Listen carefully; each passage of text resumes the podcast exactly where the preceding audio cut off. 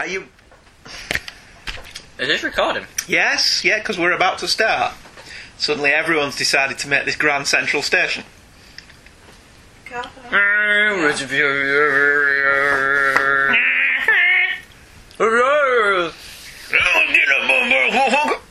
Get your merchandise.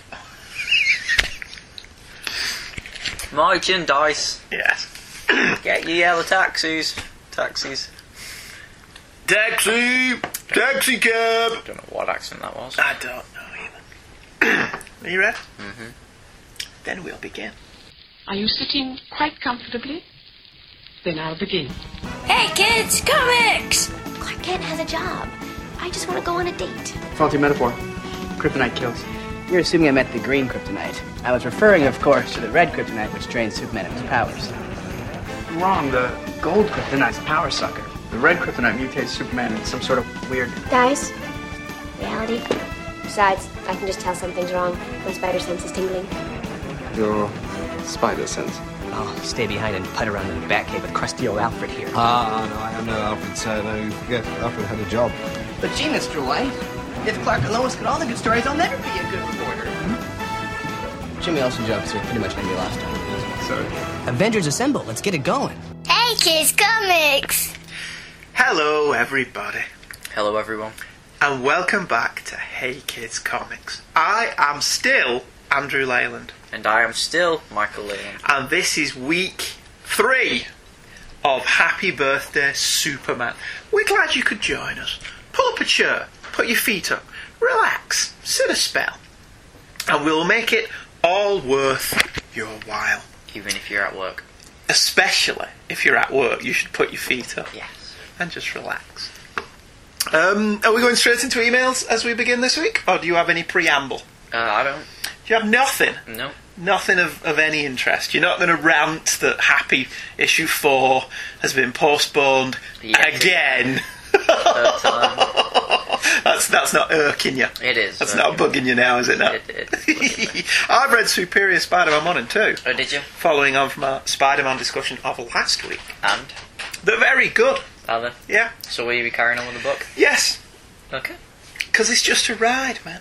I was listening to Back to the Bin. I think it was Back to the Bins. Oh, Could be wrong.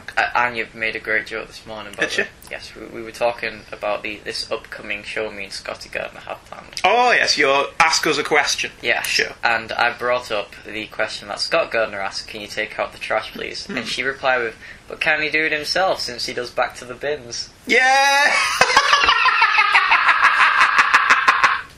That's very funny for a ten-year-old. I thought so too. That's very good. Anyway, I was listening to Back to the Bins. I Yeah. think it was Back to the Bins. It could have been Comics Monthly Monday. I get mixed up. And if you're not listening to Back to the Bins, which I think is the best show on the Two True Freaks feed, it's no respect disrespect to the other ones, but Back to the Bins is just pure comics. Mm-hmm. Yeah. Paul Spataro is on that show. Mm-hmm. Hi, Paul. Paul is a very wise man. Okay. Because Paul, they were talking about this the Spider-Man thing, and they got onto Yeah. the subject of controversy in comics, which I think we've mentioned recently as well, Mm-hmm. very briefly. And Paul said that if you're Dan Slott, then you're in a very difficult position. Because on the one hand, you get to write Spider-Man, which is great, but on the other hand, you get to write Spider-Man, and at this point, there have been more than a thousand Spider-Man stories, and that's a conservative estimate Yeah.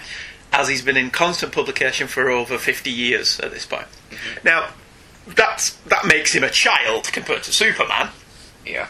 obviously. But it must be very hard to come up with stories that haven't been in some way done Well, before. not only that, you have to write stories that your fans will like. Yeah, and you have to write things that are going to sell. Spider-Man fans are the worst, really. I don't think we're the worst. And it, if you think about the past decade or two, how how many people have complained about comics? Most of them are Spider-Man fans. We've had a lot to complain about, dude. but anyway, and Paul said, so what he's come up with here, essentially the same thing we were talking about last year. He's come up with a story that has a twist in it that has not been done before.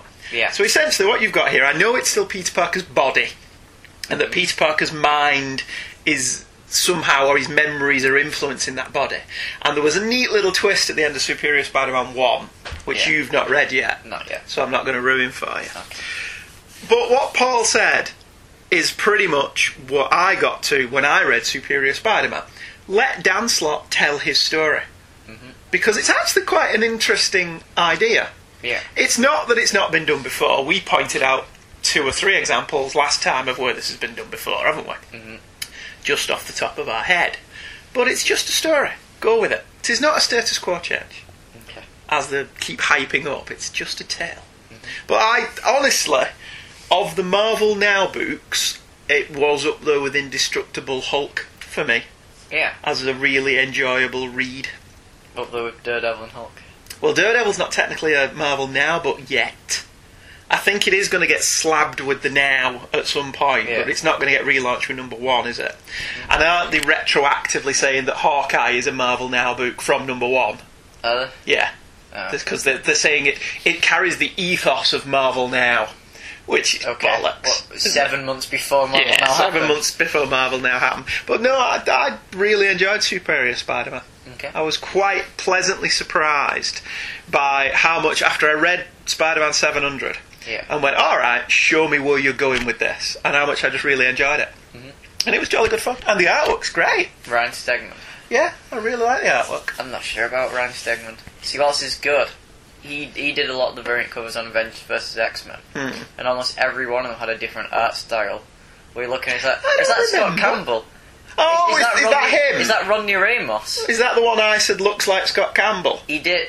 I'm not sure, but one of them was the one with Colossus strangling Peter from behind. Hey! So that one looked a lot like Rodney Ramos. Right. So I think he, he can change his art style. Well, his art style in Superior Spider-Man is very good, and uh, I, I, I'm I'm in the position of actually recommending a Marvel Now book that isn't written by Mark Waid.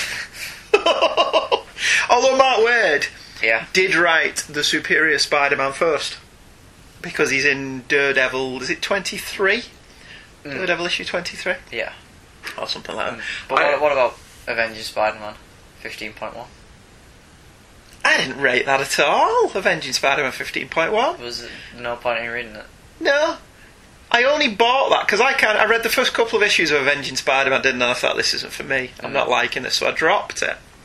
And because that doesn't factor into my Amazing Spider-Man collection, Right, okay. That's, uh, and I'm only two or three issues away from having every issue from 150. Hey? Woohoo!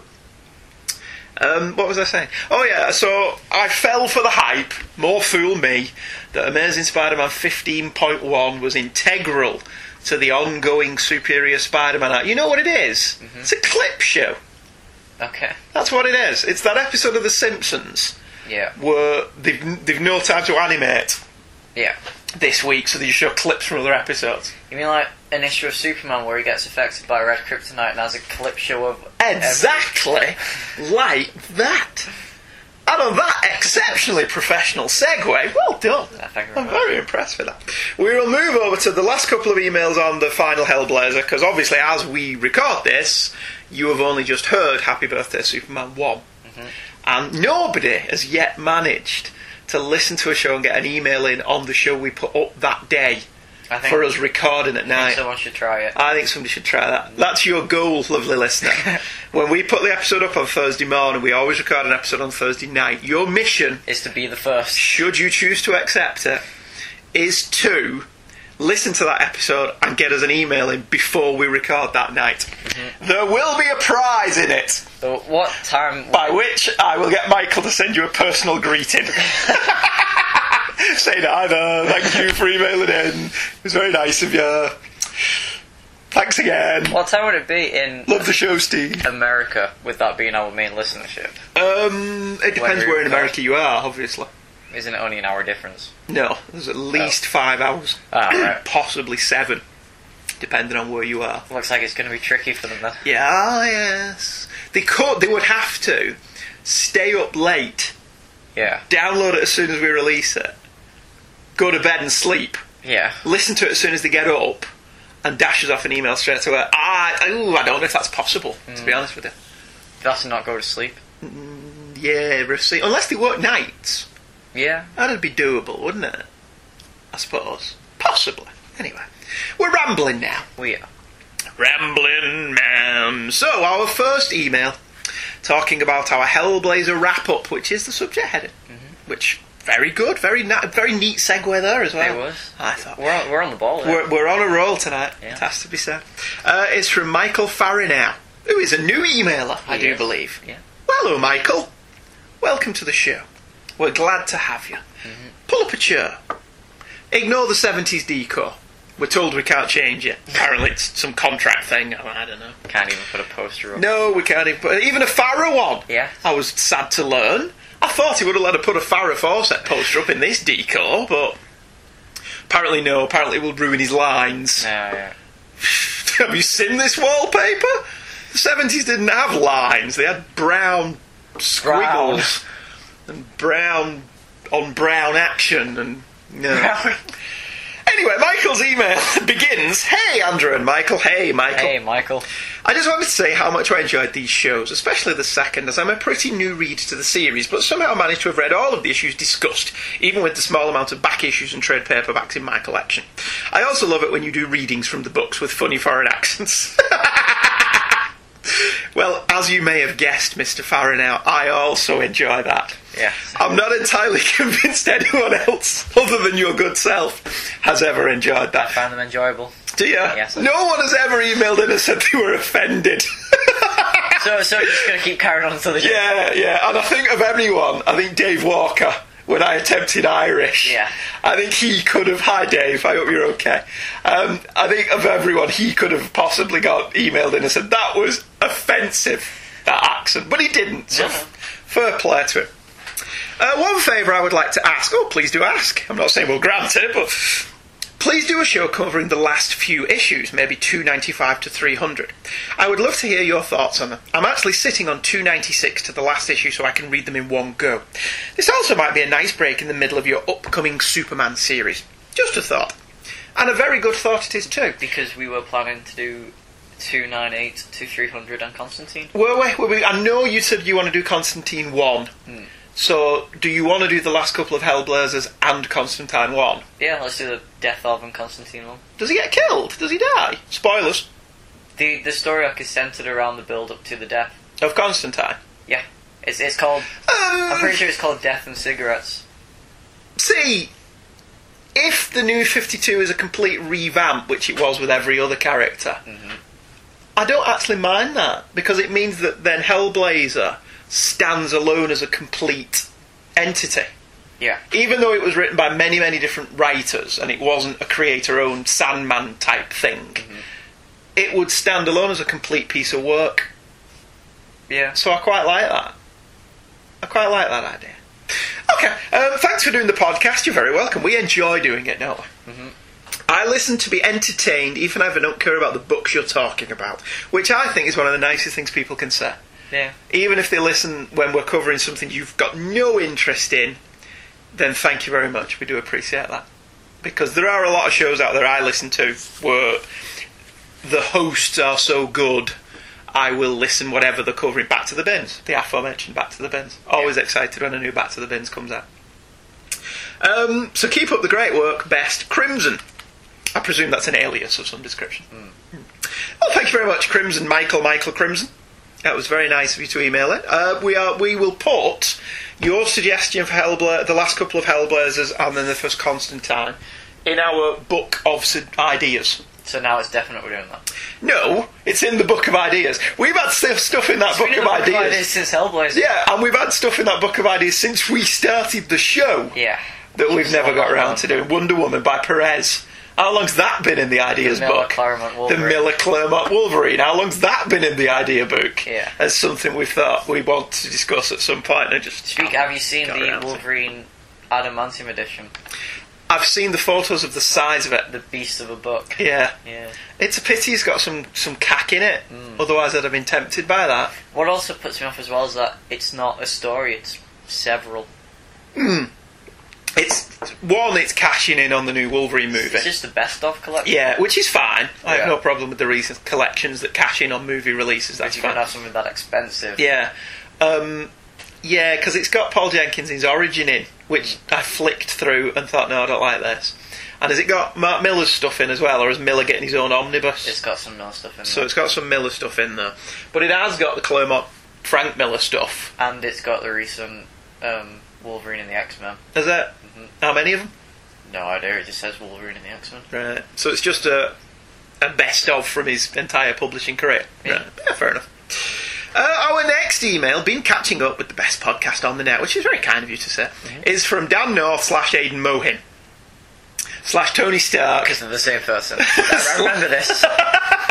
slash whatever other alias that he wants to go by this week. There's nothing wrong with having a lot of aliases, just ask Sydney Bristow.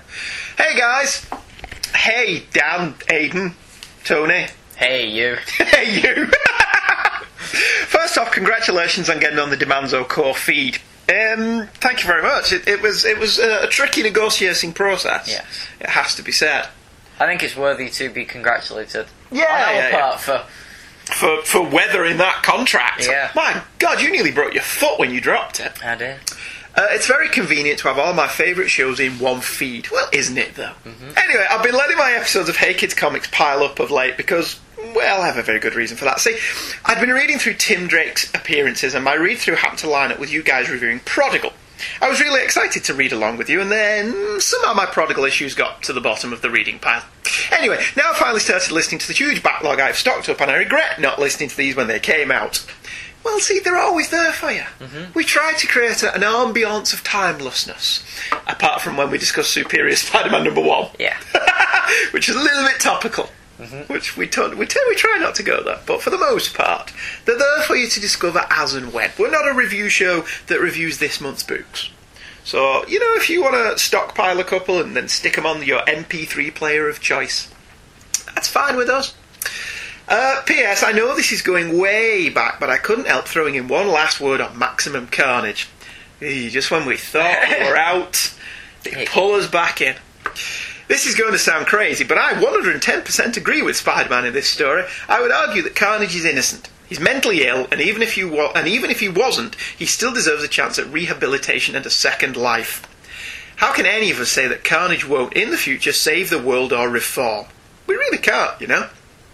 Prodigal's a great tale, and your coverage was excellent. Aiden M. Mohitt. Thank you very much, Aiden.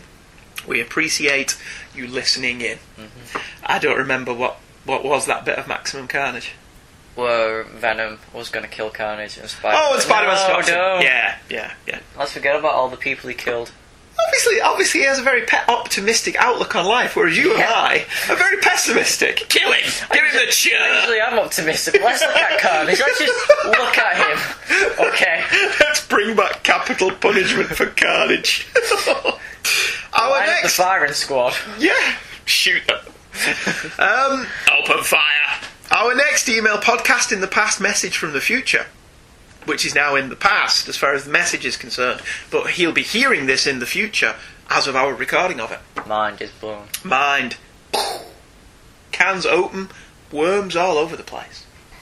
Who puts worms in cans? This email is from Abel Padilla, but he goes under the name of Sphinx Magoo, which I is it think with our listeners? is an Listeners. awesome name. I love the name Sphinx Magoo. That's a brilliant name. Greetings, Leylands, from cloudy, gloomy, and cold New England. Well, gre- greetings, Sphinx, from cloudy, gloomy, and cold England. Old England. I was listening to your podcast as you review Avengers vs. X Men and had a series of thoughts which I'll jot down when I should be doing housework. Please don't tell my missus. We'll be sure not to mention it. Mm-hmm. Our our word is our bond, isn't it? Yes. Mum's the word. Which is great when our show is words. Yeah. Also, Sphinx. which is- I'm sorry, I can't call him Abel. Sphinx is just such a great name. Is a new emailer. Yeah. So welcome, welcome. Let us hope this is not your only email. Mm-hmm. I just listened to iFanboy about the Injustice digital comic tie-in for the upcoming video game when Leyland Senior mentioned how much toys factor into comic production, as outlined in Marvel Comics: The Untold Story. Have I told you What about was your- this comic? All about and I'm pretty sure I told you about this. Go on. Uh, Lois and Clark. Uh, well, Clark gets Lois pregnant.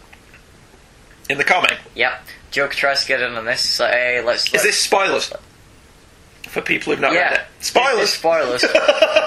Don't bother though. The game's just fighting each other like Mortal Kombat, so you don't need to read the comic. Okay, but so Joker's like, oh yeah, let let's kill Lois Lane. So he does. Superman goes ape crap, As, crazy, as expected. kills the Joker, goes on this killing spree and declares himself king of the world, and Batman leads the Justice League and the Resistance against Superman. And that's the premise of the story. Discuss. It sounds terrible, yeah. which is not to say that a good story could not be woven from from that idea. Well, I, I don't think there'd be much in the way of a good story, considering it's based on a game where you just hit square to fight your opponent. Is it just Mortal Kombat? Yes. So you're just waggling your joystick and hitting your button. Yeah. Right. It's like a couple of years ago there was a DC Universe versus Mortal Kombat. Now it's just DC Universe. I may play it though, because you know. I may actually be any good at that, whereas every time we play Mortal Kombat, you paste me. You quit. Yeah, I'd, I'd throw the controller across the room in a fit of pique, don't I? Fun enough for this, this game's crap! And Michael's just sat there chuckling, going, Dad's crap at Mortal Kombat. I'm not stoned. Shut up. Uh, Avengers vs. X Men, the email continues, seems tailor made for a video game. Or perhaps as a Dragon Ball Z like series, with lots of battles and lots of yelling and lots of crippling battles where the heroes seem to have amazing recuperative abilities on a par with Wolverine. That's actually a really good idea. Those Phoenix 5, their power level is over 9,000. Avengers vs. X Men would make a great game. Yeah. In Mortal Kombat Style E. Yeah. Do you remember Masters of Teräs Käsi, the Star Wars game? The Star Wars game. You are a the one that fighter. Mum keeps wanting to play because it's Mortal Kombat. Who was the girl in that? Arden Lyn. Arden Lyn. Yeah, your mum used to get. Your mum got really good at that game. Yeah. Masters of Teräs Käsi. Or Terrace Cars, eh? or Going to the Cars, eh? or whatever. Oh, that Star Wars game. Yeah, that Star Wars game that was other. Mortal Kombat by any other name. Uh, it's also strange to hear Leyland Sr., the email continues, discuss the events leading up to Amazing Spider Man 700. As I'm in this show's future, listening to you in the past, I feel a little bit like Doctor Who. I want to let you know that you should not write Peter off yet. I can say no more. And I've just got a vision of him there just tapping the side of his nose. because now I've read Superior Spider Man 1, I know to what he refers. Do you? Mm. Oh, okay. It's a very good twist. I'm just gonna go and read it. I didn't see it coming. Did you not? No, no, because I stay away from message boards and stuff about books that I'm interested in. So does it have anything to do with Peter coming back? He's already back at the end of Superior Spider-Man 1, yeah. Right, okay. He's back. No, no, I, I don't mean fully back. I mean, Doctor is- Octopus has completely been expunged. Is there a it bit was of a it- one-issue story. that was it. That All would have this- been more controversial than him staying. Actually, in retrospect, that would have been an awesome twist. Yeah. All this hype, all this build-up, and at the So end of nothing- Superior Spider-Man 1, Peter Parker's back. That would have been brilliant. No one would have seen that coming, and everyone would have been annoyed Yeah. by it. That would have melted the internet, let alone tore it in half. Oh, why did Dan Slott not think of that? we should be writing comics. We should be writing. You know, the other day while I was doing my way, I plotted out my six-movie Spider-Man arc. Six movies. Six movies. Right, okay, I go on. plotted. Do you want it? All right, okay.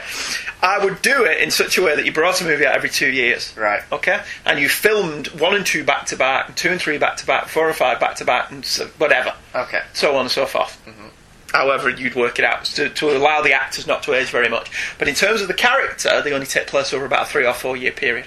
Right. The first film would have to be his origin, but I would actually have, you know, the guy who kills Uncle Ben be a burglar. Right. You know, just for, for giggles. Yeah, yeah. Seeing as they've not actually done that in the film yet, despite that being the story. Mm-hmm. But primarily, I would focus on Peter Parker, and the first villain would be Doctor Octopus in the first one, Okay. because Betty Brant would be his girlfriend in the first film. Right.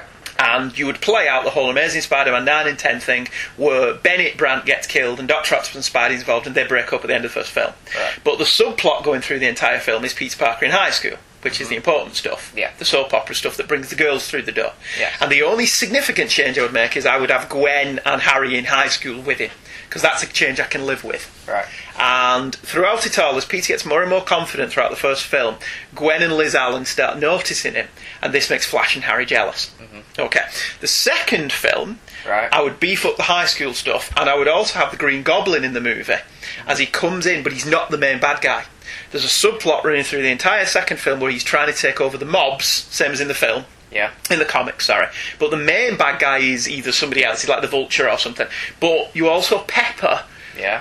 Little set pieces with other bad guys not good enough to carry the movie, like the Shocker. Leading up to the Sinister Six. Exactamon. Right. Exactly where I was going with it. Brilliant. Also, in the second film, Gwen starts going out with Peter and noticing him, and they start building up a relationship. Right. And you also introduce Mary Jane in the second film, who comes to the high school in the last year of high school. Right. So she'd already set up, and Harry is obviously infatuated with her. Okay. They would graduate high school at the end of the second movie, and Peter would take Gwen to the prom. Okay. Okay. The third film, you would carry on the subplot of the Green Goblin. At no point do you tell anyone who the Green Goblin is in the second film. Because you've primarily got to think that the films are aimed at people who have never read the comics. So to the, then this will be a moderate twist if they ignore the fact that the Sam Raimi movies blew it for me. But whatever. All right, we're moving on with this. You would also have Harry making plays for Mary Jane, but Mary Jane's interested in Peter, but Peter's only got eyes for Gwen. Right. And that relationship starts building up as they go through the first year of college, which is in the third film. Mm-hmm. Again, the Green Goblin is only a bubbling subplot until the last third of the movie, mm-hmm. where Peter Parker and Spider Man start busting up his rings, and he gets a mad on for Spider, and then you turn Amazing Spider Man 39 and 40 into the back half of the film, where he's, he's had enough of this. And he goes after Spider-Man, and he finds out that he's Peter Parker. And then at the end of the film, you like you'd have to put him in a coma or something because the amnesia thing probably wouldn't work these days. Yeah. You go through the fourth film, and in the fourth film, you have Harry spiraling into his drug dependency, another couple of little villains along, but the main Spider Man confrontation at this point is the night Gwen Stacy died. Because the entire culture now has been mind wiped into thinking everything's a three film story structure. Yeah. So to kill Gwen in movie four would completely gut people because they wouldn't be expecting it. Yeah.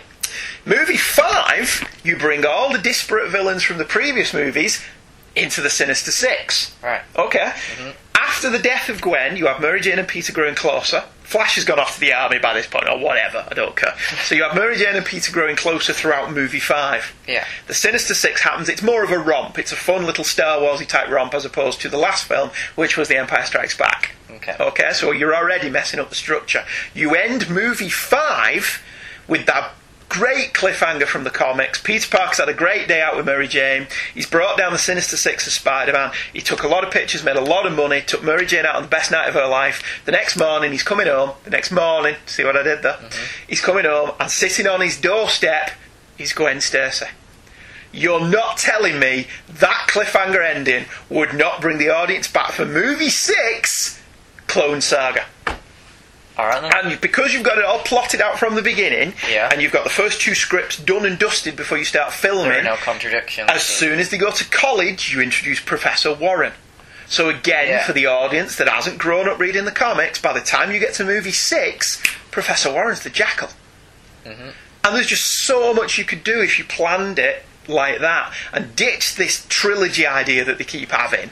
Yeah. And this, we only make one movie and we don't plan for the next one until this one's successful. It's a Spider-Man film. It's gonna be successful. Yeah. There you go. There's my six-film Spider-Man story arc. You should pitch it. They wouldn't do it. They're in the middle of the Andrew Garfield trilogy now, aren't they? Yeah. I mean, at least he's still in high school. Wait another six, seven years. And Or is then it pitch nine? my idea. I don't know anymore. Anyway, um, I'm sure I'll have more messages from the future for you as I catch up on your podcasts. Uh, continues the email from Abel. Thank you so much. They really help make my housework go faster. I must go as I have to get the kids from school. I love the idea of people listening to us while they do mundane things. Yeah. I think that's really cool. Thank you very much for your email. It was greatly appreciated. Uh, email it again. Our final email tonight is Hellblazer, and it's Chris Keith. Hi, Chris. Hello. Nice. Speaking of emailing us back, mm-hmm. hello, Leylands. Hellblazer episode one. I thoroughly enjoyed this episode, and since you mentioned you would be doing it, I've been getting all kinds of excited. I'm really trying to remember my origin of John Constantine. I know that the first boot was the trade of issues 1 through 8, I think. May have been Dangerous Habits. That book was so great. I have no idea about the character other than John. I can't remember, but I may, I may have already read some, if not all, of the Alan Moore Swamp Thing. I remember thinking when I started reading the Hellblazer book that while the art was substantially better in Hellblazer, Rick Veitch was on the Swamp Thing, but when they introduced John, didn't dislike him, just thought it was muddy. It's a Vertigo book. Well, Muddy is the middle name. pre-Vertigo. Pre-Vertigo, yeah. And John was a dead ringer for one Gordon Sumner back in those days. I guess Rick or Alan was a police fan. My initial thoughts about the character were mixed. How could anyone go along with this guy when he basically got everybody killed that had anything to do with him? You'd think someone would have heard the news to stay away. That being said, he was just cool. And anyway, anyone who could turn holy water into beer into holy water, yeah, awesome, oozed from the page. Hellblazer started off really well. I would love to say that I kept reading, but I was sporadic in the 90s and the early noughties. I read all of Ennis because, well, it was Ennis, and yeah, in issue 60, that's Genesis. You're not fooling anyone, Garth. I still wish they would have found some way to keep Kit around, as she was a great counterpoint to John's craziness. Alas, different worlds that could not combine. You guys mentioned that he was married now. Wow, I am behind. The last I read was Brian Azzarello and the story involved hillbillies and porn. I really wish that I'd made that up, but I'm pretty sure that was the story out when John got out of prison. Another Azzarello arc. Art was dreadful, by the way. John looked 60. Anyhow, the issues you referenced are some of my favourites. Newcastle still creeps me out, and it took me forever to find it. I knew the gist of it, especially when Astra showed up in the Ennis room around issue 100, but seeing it finally, good stuff. Understandable why John would be a bit off centre after that experience.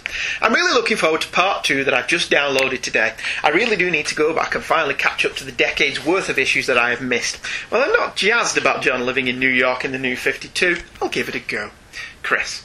Yeah, you you you seem to have made your peace with all that and you're willing to give it a chance. I'm a big fan of Justice League Dark. Um, thank you very much, everybody who emailed in about the Hellblazer episode. I think it's fair to say we're always a bit trepidatious when we do a Vertigo slash Hellblazer, Hellblazer episode because the viewing figures, viewing figures, you know what I mean? Listening Yeah, the listening figures are never as high Yeah. for Vertigo episodes. That's just the way it is. People prefer the straightforward superhero stuff. There's nothing wrong with that, but uh, we are gratified by the amount of people that have emailed in and said they've enjoyed it. Anyone who didn't enjoy it has spurred our feelings and not emailed in. So thank you to them as well. um, we're going to take a quick break and plug somebody else's shows. And we'll be right back. This is the All Father Odin, and you should be listening to Radio Free Asgard. No, no, that's just not going to work. Let's try this again. This is the evil Loki, and if you hate Thor as much as I do, you should be. All right, let's just try one more thing. Jane Foster here, and you should be. Uh, risen. All right, let's just keep this simple. Hello, everybody. My name is Tom Harris, and I do a podcast called Radio Free Asgard, which airs every Thursday over at RadioFreeAsgard.com. We cover the adventures of Thor, Hercules, and more from ancient times all the way up into the present day. We read old comics and make fun of them. I do ridiculous voices and generally make an ass of myself. So if that sounds fun to you, you should come join us, the only Thor podcast hosted by a true descendant of Odin, over at RadioFreeAsgard.com. And we'll see you there. gathered together from the far reaches of the internet are assembled a network of podcasts dedicated to the first and greatest superhero, Superman.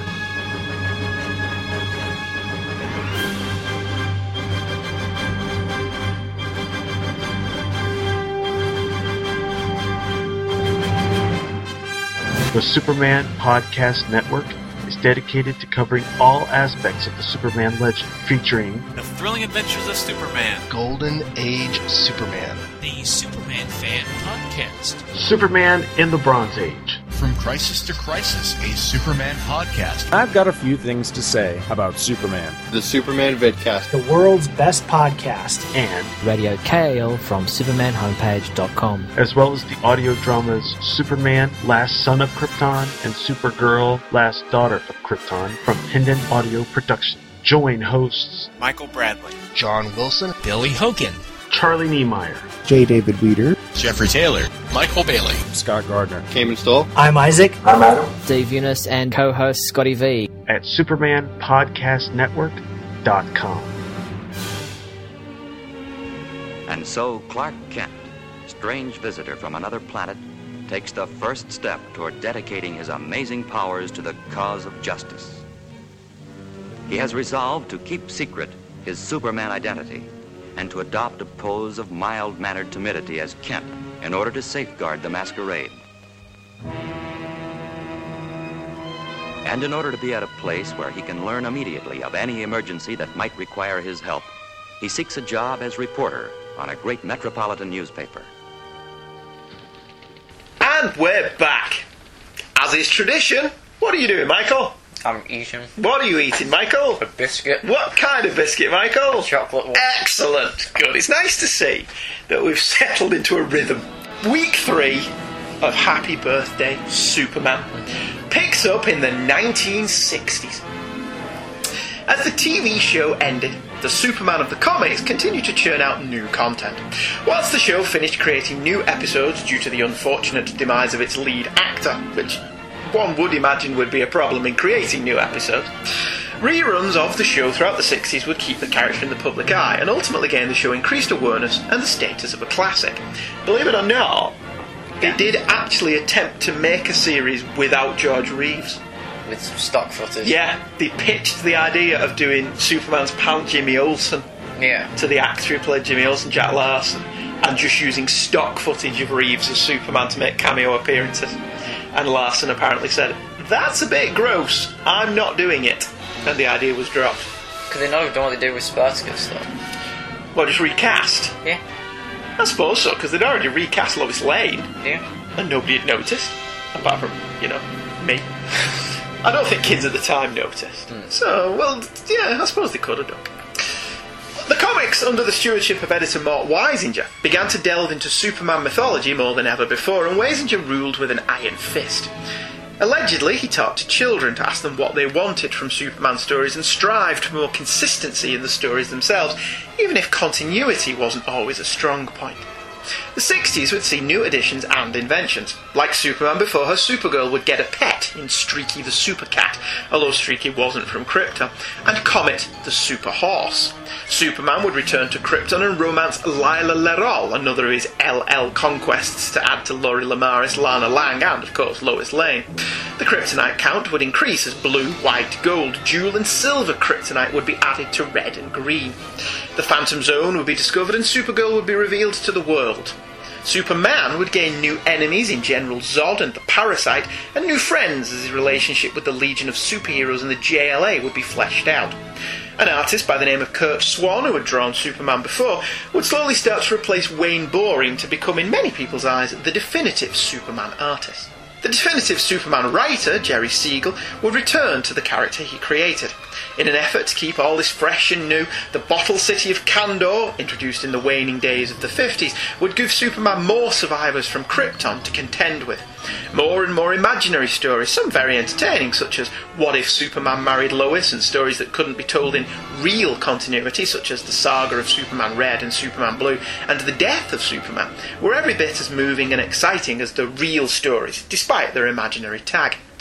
In other media, Superman's adventures would be translated to Broadway for It's a Bird, It's a Plane, It's Superman, and a new cartoon, The New Adventures of Superman. But as Bob Dylan was fond of telling us, the times, they are a changing. And Superman, if he were to survive, was going to have to evolve. Attempts were made. Superman issue 216 saw Superman intervene in the Vietnam War and had a superlative cover by Joe Kubert.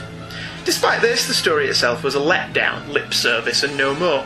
Within a few issues, Superman was back to dealing with being super fat. New artist Neal Adams made Superman look more realistic than ever, but beyond a few stories and admittedly excellent covers, he was busy reimagining Batman as the Dark Knight detective after the damage the Adam West TV show had wrought to that character. The young upstarts at Marvel Comics were making the DC heroes of old seem old fashioned, and in 1970, Mort Weisinger stepped aside to let in a new editor take over and refresh the Man of Steel for a new decade. Before that, however, a quartet of excellent adventures from the swinging 60s.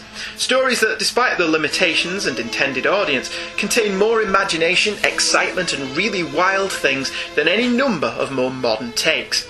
Kicking off tonight with one of the best imaginary stories The Death of Superman, a book length novel from Superman issue 149. Originally released on September 14th, 1961, with a November cover date, this has become a well regarded classic in Superman lore. The cover is another all time classic. Superman lies on an examination table as Luthor proudly proclaims, last I've killed Superman! Lois, Perry, and Jimmy look on, aghast. A great three part imaginary novel, the cover proclaims. The cover, like the interior art, was by penciler Curt Swan and inker George Klein, and the story was written by Jerry Siegel. And, unlike last week, I bookmarked everything this week so that we can go straight to the story. This one is in The Greatest Superman Stories Ever Told, my exceptionally beaten up trade paperback that we talked about last time. The first chapter, entitled Lex Luthor Hero, has a splash that states the impossible has happened. In a tale that may never happen, or may, who can tell, Lex Luthor is being carried aloft on a float by Superman as stunned citizens look on. He's not a villain anymore, claims one onlooker. Superman and Luthor are now friends, exclaims another. But how did this weird chain of events come to be?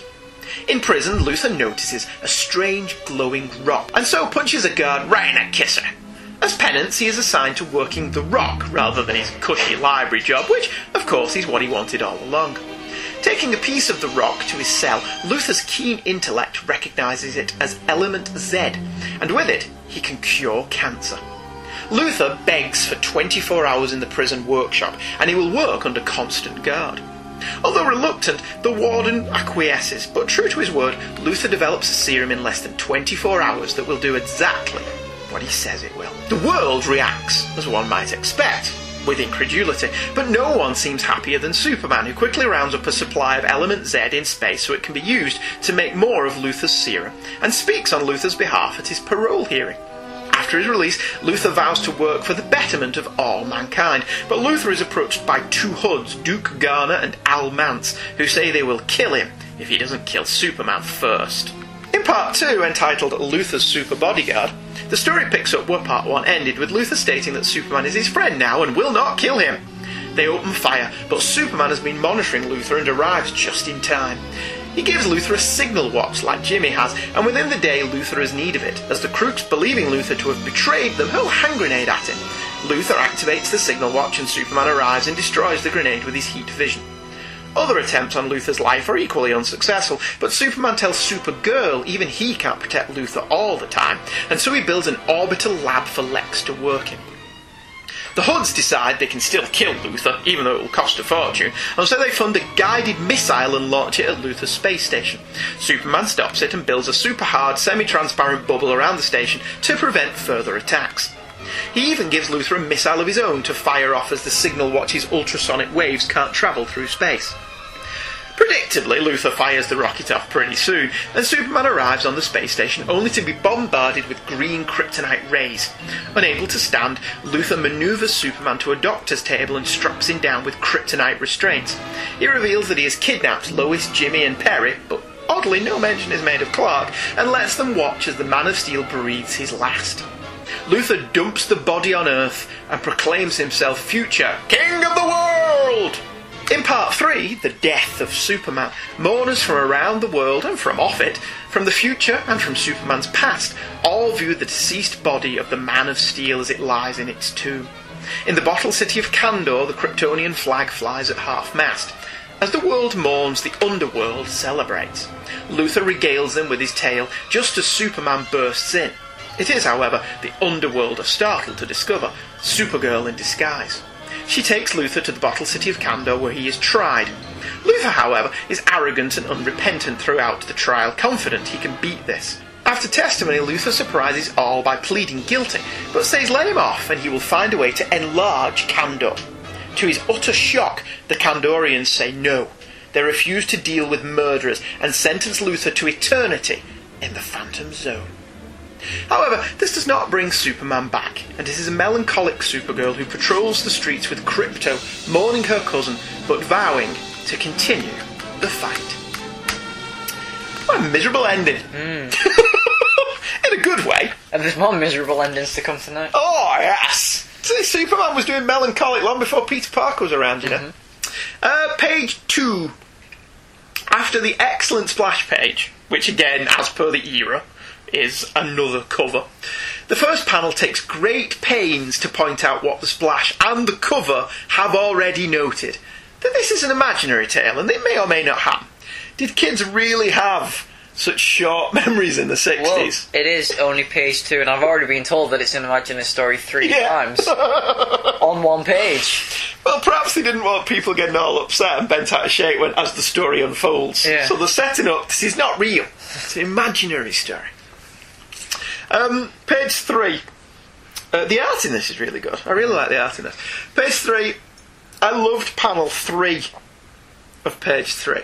Many times over in Fantastic Cast and elsewhere, we've took the piss out of stupid wardens who allow criminal scientific geniuses access to a wonderfully well stocked prison lab where they build amazing devices that allow them to escape. Here, the warden is having none of it and flatly refuses to allow Luthor use of the lab. It's only when Luthor says he can cure cancer that the warden agrees. Sensible man, this warden. I like that. Uh, I also like the writer doesn't take the easy way out and have the warden be a numpty. Because Yeah. we've seen that in tons of strange, strange tales. They've let the wizard or some other scientific genius use the lab. And kill surprise, they've created something that lets them break free. And you're just like, how have you still got a job, Yeah. you numpty? And I find thing that the warden just so happens to have a portrait of Superman so that he can just point to it whenever he's talking about it. I love that. I mean, the, the story from this era wouldn't be complete without some Silver Age silliness. But I love that he's got an autographed framed poster of Superman with a little light above it. Yeah. we couldn't compliment people on wardens.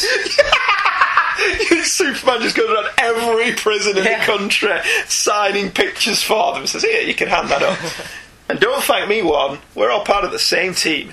And then he'll wink at him and fly off. Which I, yeah, I loved that. I thought it was really good because like Luthor needs being shown what Superman Yeah. looks like. in case he's forgotten since he's the last time been he in had his fist in his face. Yeah. uh, page four. Uh, there's a certain naivete to Superman in this story, in that Superman believes Luthor has a strong streak of good in him. Now, whilst this could be contrived, it plays perfectly into Superman's character that he would believe that Luthor can change. Some imaginary tales or what ifs over at Marvel only work because of an out of character decision that changes the events of the original story. I like that that wasn't so here. I do like the, the headline of the Daily Planet as well. Lex Luthor discovers amazing cancer cure, and it's just a picture of Luthor's floating head. Yeah. Like there's no background or anything. So when they took that picture, they decapitated him. Yeah, he's not holding the cure or anything, no. No, yeah, that would have been a much better picture. Yeah. Him actually holding the cure or having him with some, some cancer patients who he'd cured. Yeah. That'd be a great picture. No, it's a picture of Luthor's disembodied head. Oh, This is Jimmy what Olsen. happens when it doesn't work, Luthor. this is what happens when you give a teenager a man's job. so you brought a picture of his disembodied head. Well done, Jimmy. The rest were all blurry. Page 9.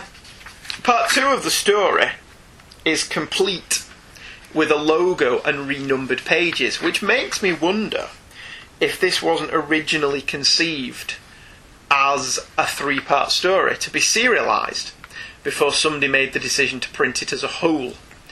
The theory is given weight in that addition, in addition to the alterations above, there's a recap of the previous eight pages.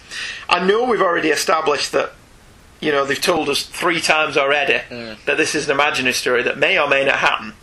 And they tell us it again Just here. in case we forgot. In case we forgot. I doubt that readers of the 60s were really this memory challenged. Um, also, the strip's designed with only two thirds of the page used at the end of each chapter, whilst the splash page of the next page only takes up two thirds as well. It would have been really easy to take the two panels on chapters two and three and reposition them to make this a complete story with no interruptions. So if you took the two panels there from the bottom of part two, dropped them into the big gap at the bottom of part one, and then you could have just carried on reading this as one complete story. It's an excellent way of hedging your bets Yeah. as an editor. You could make this story a three parter over three months or a complete novel, like they keep saying that this is, but it ain't no novel, is it? No. Or you could re edit it together and you've got a story for an annual. Mm-hmm. Very clever. I mean, you couldn't do that anymore because everything's written for the trade paper. Superman melting the grenade in mid air in the semi splash page is brilliant. Again, that will be repeated in two pages' time, though. Yeah. So this gives me. This is what makes me think it was originally written to be a three part Yeah. story, a three part backup strip rather than a full adventure. The Crook's logic that if Luthor won't kill Superman, then he must be running a double cross and it seems rather spurious. The underworld won't benefit from a cure for cancer or heart disease, will they not? That wouldn't help them. Apparently not.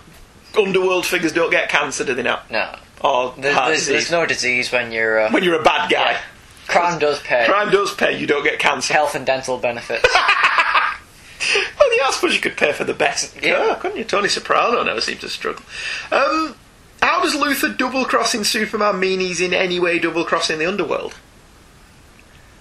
I didn't get that at all. I didn't get the thought processes there. Hmm. Just because he's not killing Superman, that doesn't mean he's double crossing you. It, it's wise guy talk. They just don't comprehend. Yeah, I don't understand it, see? You gotta kill a Superman first, see? Or you're a double cross, see? Like, and Luthor's like, am I double cross? I don't understand. It's like the bit in Django where no one understands the German guy because he, he's talking, but he's quite posh about it, and everyone's around like, "Speak English." Oh, okay. Even though he is speaking English. Is it Christopher Waltz? Yeah. From Inglorious. Uh, page 10, we've got a bit more wonky logic. I don't recall Luthor promising to kill Superman. They really are hard of thinking, these people, aren't they? A little bit. Um, page five, page eleven. Sorry, the pages get renumbered, which has been slightly confusing. Um, how fast is Superman in the Silver Age that he could hear Luthor's signal watch, change, arrive, and melt the grenade in the time it takes the hoods to throw the grenade a span of no more than five feet? Because he's from Krypton. That's pretty fast, It's very fast. isn't it? He's Superman. Because he's Superman. The Flash could probably do it. I'm Batman. He couldn't do it. No, he probably would. He'd have something in his utility belt. He would, yeah. probably, probably batarang throw it halfway across the world. He probably would. Hit that grenade right out there. Comes all the way back. Catches it. Would that totally work? Would that be plausible? carries, carries on typing on the uh, back computer. Because Batman is just so cool. Yeah. Or, or you get his Batman Incorporated robots to hop on him. to do it for him. Yeah. The living brain. Mm. How does Superman melt the grenade with his heat vision and not make it explode? I don't know. Yeah. Wouldn't it? Would it blow up scientifically? Yeah, it's physically? an explosive and he's heating it up. So it'd go boom. Yeah.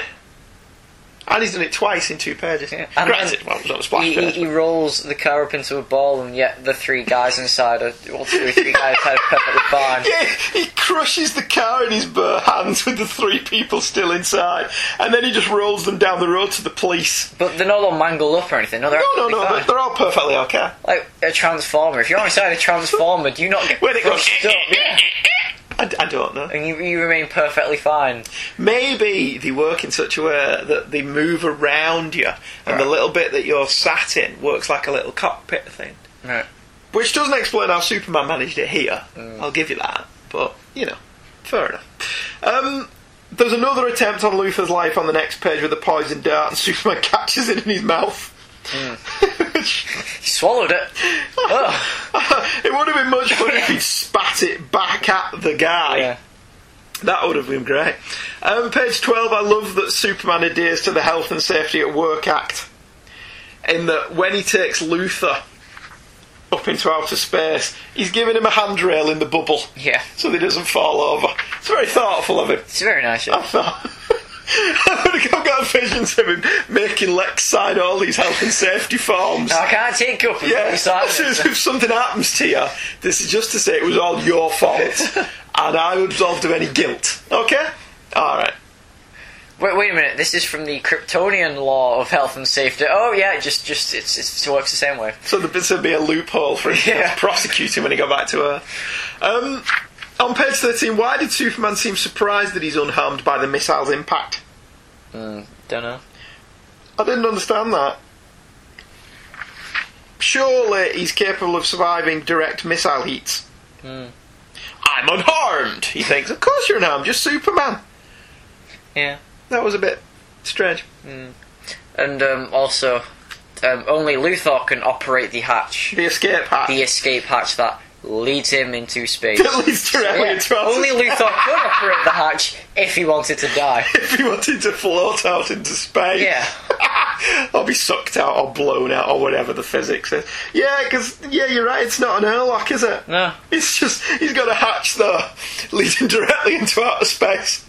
Imagine if they have a cleaner who wants to let some fresh air in. It's the Superman. He know in. But- he opens the hatch. But then on the on the next page, where um, Superman finds the hatch already open for him, how did Luthor open the hatch and get back inside the satellite without being sucked out? Yeah. Because it does look like it does lead directly out into space, yeah. Because there's even a walkway Yeah. for him. There's not an airlock there. Maybe this was all Superman's cunning ploy to kill Lex Luthor, Yeah. and it backfires on him spectacularly. Because even though Luthor had to go and open the hatch, he could still run back inside without being sucked out. Yeah, that's pretty much. Page 14, humorously, the missile that Superman makes for Lex Luthor looks like Lex Luthor. Yeah. There's a there's a problem with this. Uh huh. It explodes after being fired Yeah. because that's what lets Superman know that Lex is in trouble, right? Mm-hmm. Does this not seem like a bit of a loss leader to you? Because it basically means Superman's going to have to build a new one of these every time Lex uses it. Mhm. Maybe you mass produce them. You think there's a market for Lex Luthor shaped missiles? And he, he had to make it look like Lex just so that he didn't get it confused with the The Brainiac missiles. missile. That's, that explains Superman 4. Yeah. He's ridding all the world of nuclear missiles. So he can replace them So he can replace them. He's, He's selling Lex. Luthor missiles to Russia. Yeah. You know, we think Superman's a good guy, but really, Brian Azzarello was right all along. Yeah. Slightly. um, page 15, the twist in the tale. Luthor hasn't renounced his evil ways, and this would have been much more effective with a different cover. Because the cover kind of gives it away this is going to happen. Yeah. Can you imagine reading that without seeing the cover? Well, I did. So that's quite a big twist, other than the fact that the story was called The Death. But the story wasn't called The Death of Superman, was it? No. It was called Lex Luthor Hero. So I quite like the idea that if you read this blind. Had you read this before then? No. So was this a big shock to you? I wouldn't say a big shock. Given that I'd already mentioned it was called The Death of Superman. Yeah. Oh. Okay, fair enough. Was it a little bit of a shock? It was a little bit of a shock. Alright, fair enough. Page 16 was one of my favourite pages of the entire story because it, it glories in the depths of Luthor's depravity. He's willing to cure cancer and risk death from the underworld because the underworld didn't know his plan. No. Unlike most bad guys hmm You have to tell everyone who have everything. to tell everyone what their plan is, Luthor kept his mouth shut. Yeah. Luthor kept this all to himself and told nobody. Which, as far as I'm concerned, makes him ten times smarter than any of Spider Man's villains. or any of James Bond's bad guys. No monologue for me. No, I'm just going to keep it quiet, and oddly, the plan will work. Why, it's a revolutionary idea. Um, he kept this secret for weeks just so he can lure Superman into a false sense of security and then kill him. Do you think there were certain kids who were reading this at the time who took the message from this that people are actually scum? And there's no there's no such thing as changing your ways and evil wins. Is that what you got out of it? That's the message I got from this story. Your personality then. It's a good theory. it explains my cynical personality Yeah. and my general outlook on people. Uh-huh. Yeah, fair enough. All right, I'll go with that. Um, Luthor's really sadistic, well, yeah. isn't he? You're making them watch as well. Yeah, oh, oh yeah, that's glorious. That he's torturing Superman to death, essentially. Which we can tell because his face stays green. Yeah. Um, in front of his best friends and the woman that loves him, laughing while he's doing it. He's the kind of bad guy Jack Bauer would have just shot, Yeah. isn't he?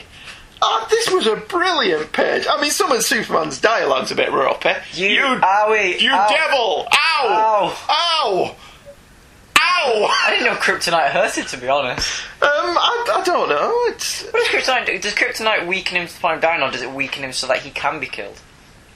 I always, well, I mean, going off the evidence of this story, Kryptonite ultimately weakens, robs him of his superpowers and weakens him, but continues to weaken him eventually that it will kill him. Yeah. So prolonged exposure to green kryptonite would eventually kill him. I never got exactly how quickly it works, because that seems to depend on the story. Yeah. Like in the Superman movies, he's introduced to kryptonite and suddenly he's like, he can't lift a chain off his head. Hmm. And you're like, really, Superman?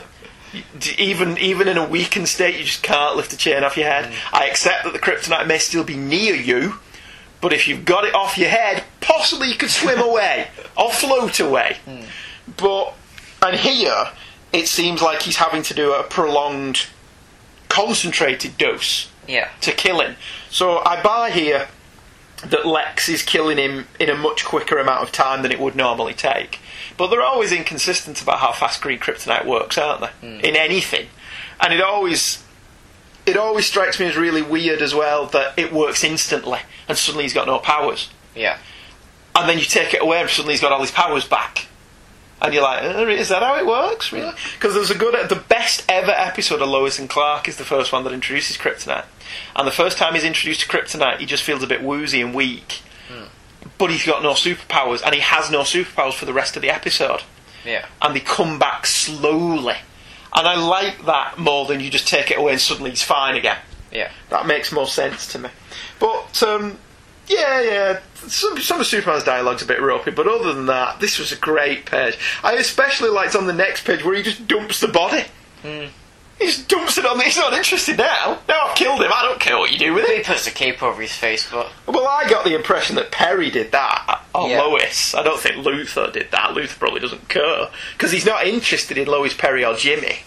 Hmm. He just captured them so they could watch Superman die.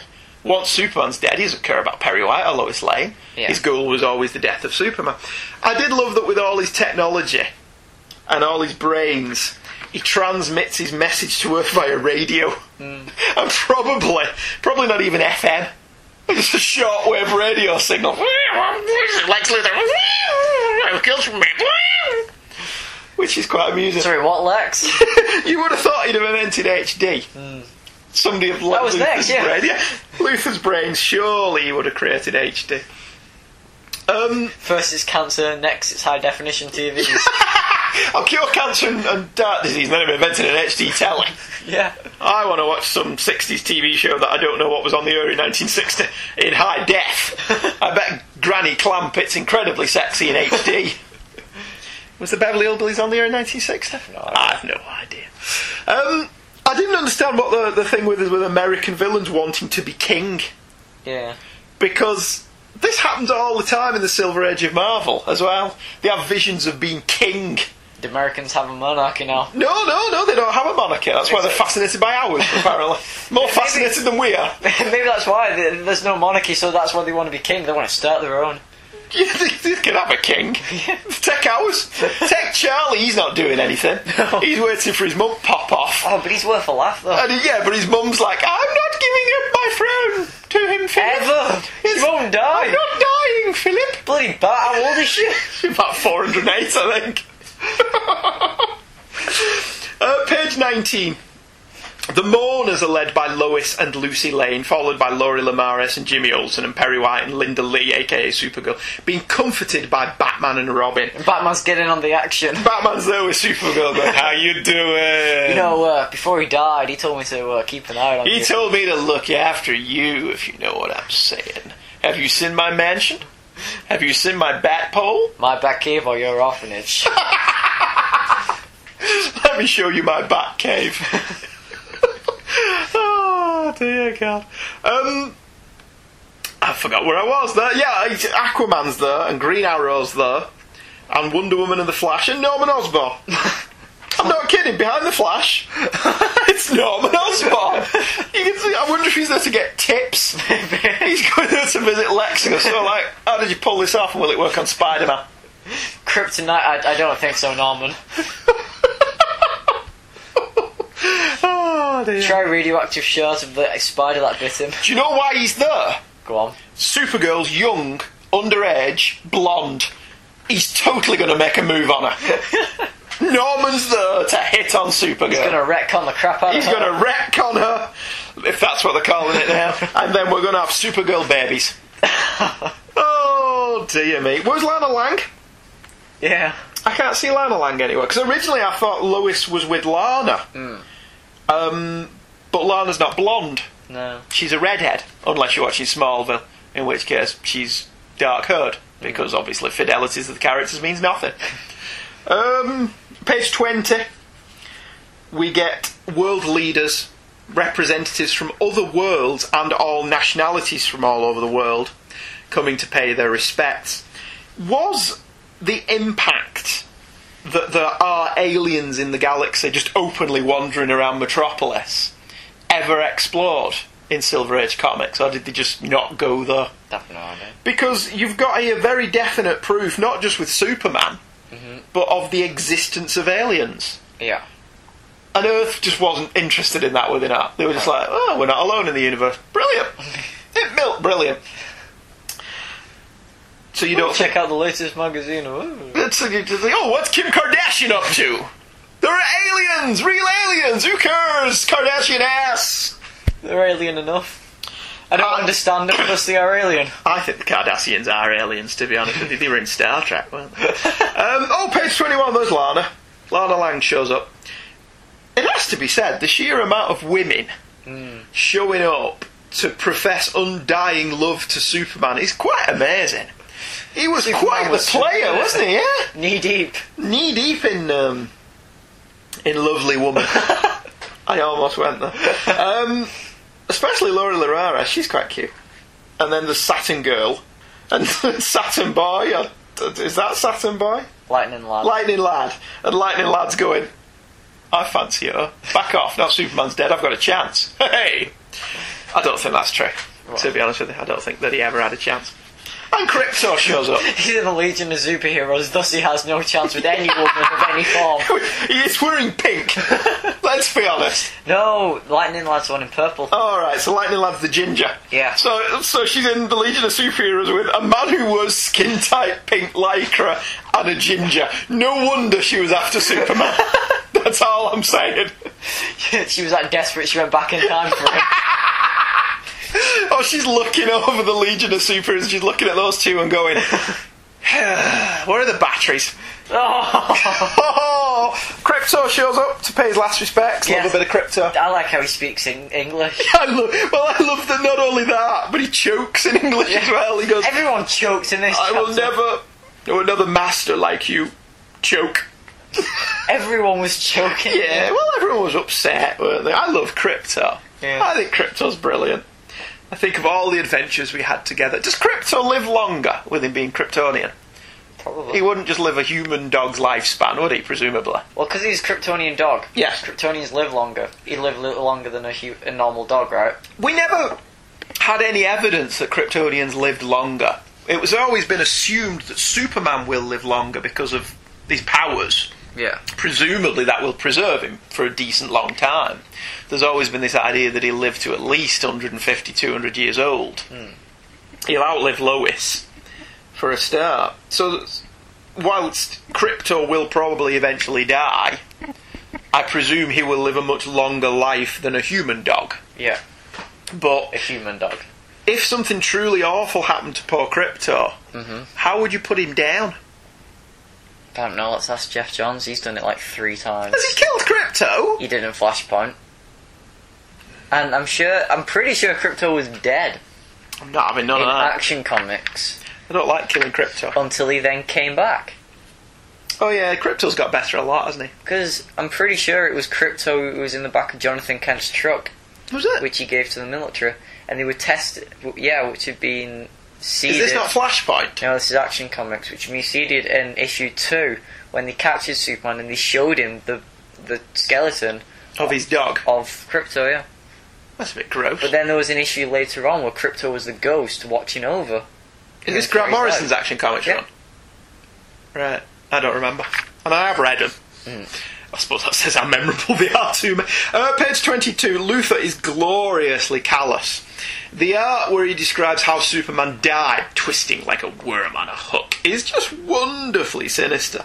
And you've got all these people who are, tell us again how you killed Superman, Luthor! I like the statue of him choking himself. Yes, yeah. He's got this, a marble statue of Superman dying. Oh dear God! Um, and they've got pictures everywhere. Did Luthor have cameras there? No, it, didn't he say they were paintings? Oh yes, these beautiful paintings reenact my triumph over Superman. Yes, so he's had them painted. Do you think the artist had any qualms about this, or if he just went, "A commission's a commission, dude"? A criminal artist. I wonder if you can get an actual comic book artist to do your commission of that Alex Luthor killing Superman. Do you think they'd look at you like, okay? All right. So it's money. Your your your money's as good as anyone's. I love the panel on the bottom of this page when he's talking about wriggling and twisting like a little hook. He sweated and turned green. The last thing he ever saw was my grinning face, and he looks just like Kevin Spacey. Mm. I think that's really good. Kevin Spacey was actually quite well cast. Mm-hmm. But he wasn't given a very good script. Uh, page 23 is wonderful in terms of pacing. Superman arrives, and it's just at this point that the audience is expecting him to arrive. We don't believe he's dead, despite what the cover told us, as even imaginary stories have happy endings, don't they? Alas, not. Superman is revealed to be Supergirl who takes Luthor in. Uh, I really like this scene. I know you had your problems with it. I remember at this point in continuity, the world at large does not know of Supergirl. So having her reveal herself at this point is a wonderful example of the girl of steel flipping the bird. What was the point of Supergirl pretending to be Superman? She was only doing it for two panels, and she did what? Rip a painting. And she destroyed the marble statue. Oh, okay. Let's be honest, she did two things. um, yeah, it's. On the one hand, I liked it because, from a story point of view, you're expecting Superman to show up. Mm-hmm. That's what it is more than anything. It's dramatic license. Yeah. You don't believe he's dead as the reader for the first time, do you? Mm-hmm. You're you're like Superman's going to show up any minute. It's all a con, and everything will be okay. Mhm. And then you've got the big reveal that no, actually, he's still dead, which is like a double gut punch. It's like, oh, you've brought him back and you took him away again. Jerry Siegel really could twist the knife in his writing, couldn't he? Um, what didn't make sense to me on this page was that Luthor is going to be tried by Kryptonians because he killed a Kryptonian. Yeah. Does that make sense? If you commit a murder in another country, it doesn't go off what nationality the person was you killed. You are bound by the laws of the country that you're in when you committed the murder. So surely he should be tried as an American in an American court of law. But, you know, whatever. I bought it. Yeah, alright, fair enough. Uh, page 24 and 25, Luthor's trial, where again he's the spitting image of Kevin Spacey Yeah. is fantastic. Throughout the proceedings, Luthor is arrogant, cool, and aloof. He even pleads guilty. So convinced is he that the Kandorians will not refuse his offer. And throughout these entire two page trial, Luthor is wonderfully portrayed. In fact, he's portrayed wonderfully in this entire story. Um, couple of days ago, or weeks ago now, I watched the documentary It's a Bird, It's a Plane, It's Superman, which came out around the time of Superman Returns. It's on the DVDs. And in it, it states that prior to Gene Hackman playing the part, Luthor was a two dimensional character. Hmm. Which again goes to show how little the people who produce these things know of the comics. Yeah. Because I can only assume they're referring to live action Luthor, mm-hmm. who probably was a bit of a two dimensional character at this point. But in the comics, this Luthor is wonderfully arch.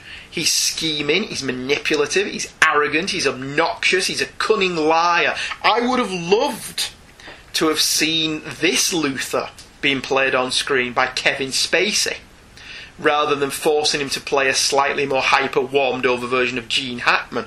Luthor's reaction when the Kandorians don't agree with him was hilarious. it was hysterical, wasn't it? He just couldn't believe it.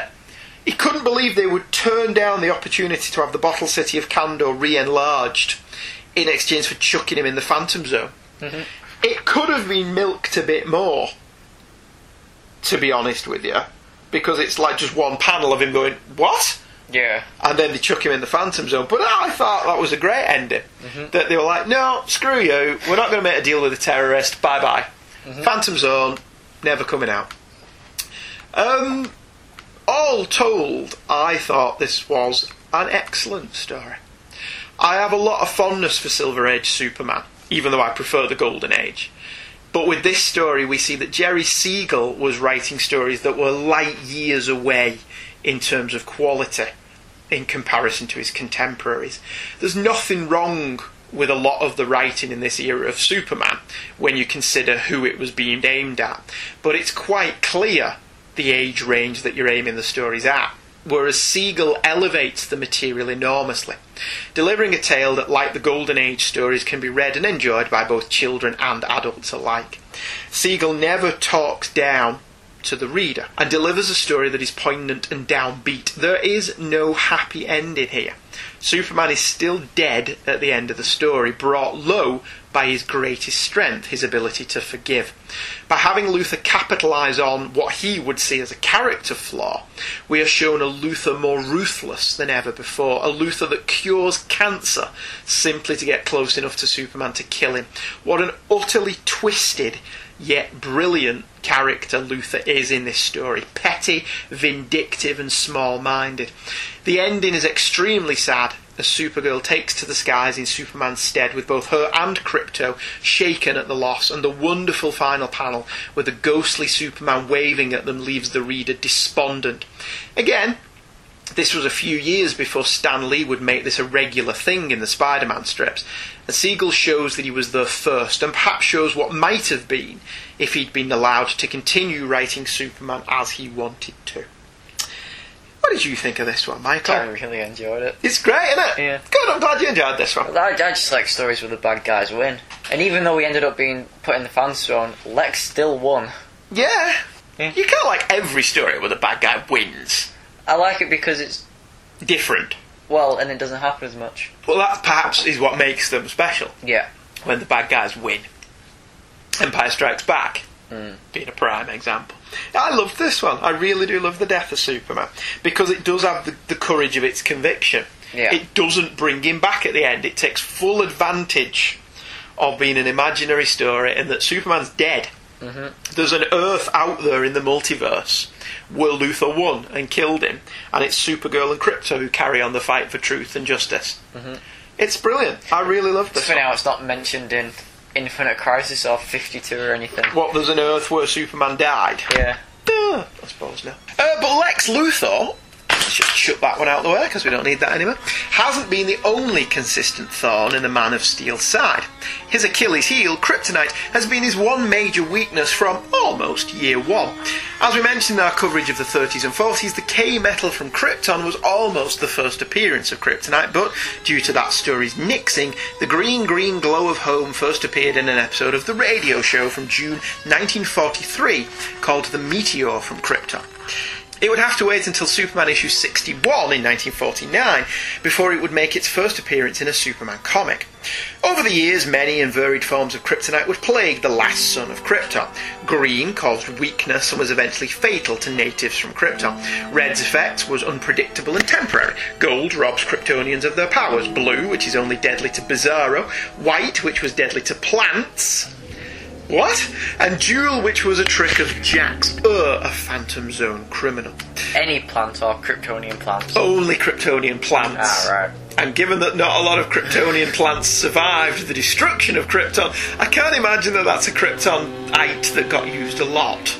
But what do I know? Maybe he dropped little pieces of it into Kandor every now and again just to annoy them. ha ha! I just killed off your plant life! I curse you, Superman, and your practical jokes! Practical jokes killing off all the crops and oxygen supply. Yeah, that'd be funny. Maybe not. Um, my first exposure to Kryptonite was the 1978 movie, and I quickly discovered Red Kryptonite in the pages of the oft mentioned Superman Annual 1979. 1979. Perhaps this is why Red K has always been my favourite. The Untold Secret of Red Kryptonite was originally published in Superman 139, which came out on June 16th, 1960, with a cover date of August. The cover features Super Merman as the Man of Tomorrow ditches Lois after being gifted a tail instead of legs and swims off to be with Lori Lemaris his Merwoman squeeze. Apart from a mention at the bottom, this tale does not feature on the cover. It was written by Otto Binder, penciled by Curt Swan, and inked by John Fort. And again, this is in Superman from the 30s to the 70s, in glorious black and white. With Bruce Campbell on the front. It does look like Bruce Campbell on the cover, doesn't it? Yeah. Bruce Campbell about 1994-ish. Evil Dead ti- time. I'd go a bit less than that, when he was doing Brisco County Junior. Yeah. I'd go for that. But yeah, it does look like Bruce Campbell. I'd never noticed that before. Um, I'm not reading this from my Superman annual from 1979 because, let's be honest, that's falling to bits, isn't it? Mm-hmm. I read that so much as a kid. The untold secret of red kryptonite runs thus. Whilst out rescuing a bath escape, Scaff, Sca- I never pronounce that right. A sub, that has been damaged by a falling meteorite, Superman is informed that the meteorite was red kryptonite, a far more deadly form of kryptonite than green K. Superman summons one of his robots to deal with the problem, but the pressure under the ocean 10 miles down is too much for the robot and it is crushed. Superman takes to the seas to rescue the divers. On the way down, he reminisces of the times he has been affected by Red K, being split in two, being made fat, tiny, a giant, and having his powers do the whacking. He reaches the downed bath escape, scaife, scaff, sub, but the Aquanauts are running out of air. Superman unravels a length of cable to the top, punches a hole in the escape pod, and with the air flowing freely, he rescues the men. With no ill effect, Superman flies off to the Daily Planet to file the story, but upon arrival, he has long hair, a beard, and long fingernails. Lois is positively glowing at the prospect of Clark showing up looking like this, but Superman heads to this fortress of solitude where the combined strength of Supergirl and Krypto are enough to give him a trim with their heat vision. Clark returns to the Daily Planet and Lois is foiled again. Funny ending. Page one of this one. Uh, it's rather a huge coincidence that the size of the ocean, and it doesn't say which one, but let's assume it's the Atlantic, mm-hmm. that this rock of red kryptonite should plummet down in between two aircraft carriers and hit the Bath escape scaff sub. But without it, we don't have a story. Mm-hmm. So we'll let that little coincidence slide, I think. Um, a bathyscaphe is a deep sea submersible which I can't pronounce. I mention this only because prior to reading this as a kid, I had no idea what that was. Mm-hmm. Comics were educational Yeah. as a child. I learned a lot from comics. I, I totally believe Red Kryptonite was real. Mhm. I still do. Um, Superman activates his robots in the Fortress of Solitude with a quick blast of X ray vision. Hmm. Can X rays be used to activate something? The forms of radiation, so why not? But aren't X rays they're used to see inside the human body? They, they don't actually have a physical form. Yeah, it's a form of radiation. So the X ray could conceivably activate a robot. If it's programmed to activate by X-ray radiation, yeah. Okay. Alright, I thought that was a bit dubious, but I'll go with you because you're still in school and I've forgotten all my physics. That's why you can't be um, you can't have an X-ray operation that lasts for too long because you would get radiated. So does that mean that his robots act by radiation? It's it's very minuscule amounts of radiation, but yeah. Yeah, alright, fair enough. I'll go with you on that one then. I thought that was a bit bogus, but okay. The captain helpfully informs Superman that the water pressure 10 miles down is 20,000 pounds per square inch and the bathyscaphe has walls a foot thick. Therefore, knowing that the Superman robot skin is only an inch thick, as Superman presumably does, given that he built the things, he wouldn't have to ask the question, Will my robots survive? Surely he'd know the answer. Yeah. He built them. Surely he knows their limitations. Maybe he doesn't. I mean, he did only build them on rock and roll after all. He built this robot on rock and roll. he just played a little tune on his his Deus Ex Doomsday killing machine that he sings into, and uh, the robots were built. I'm not sorry they got rid of the robots post crisis. Really? I always thought the robots were really goofy, to be honest with you. else is going to look after the fortress and feed his animals and Well, look after the plants? If he's got a fleet of Superman robots, he doesn't have to be Superman. He can just spend all his time being Clark Kent.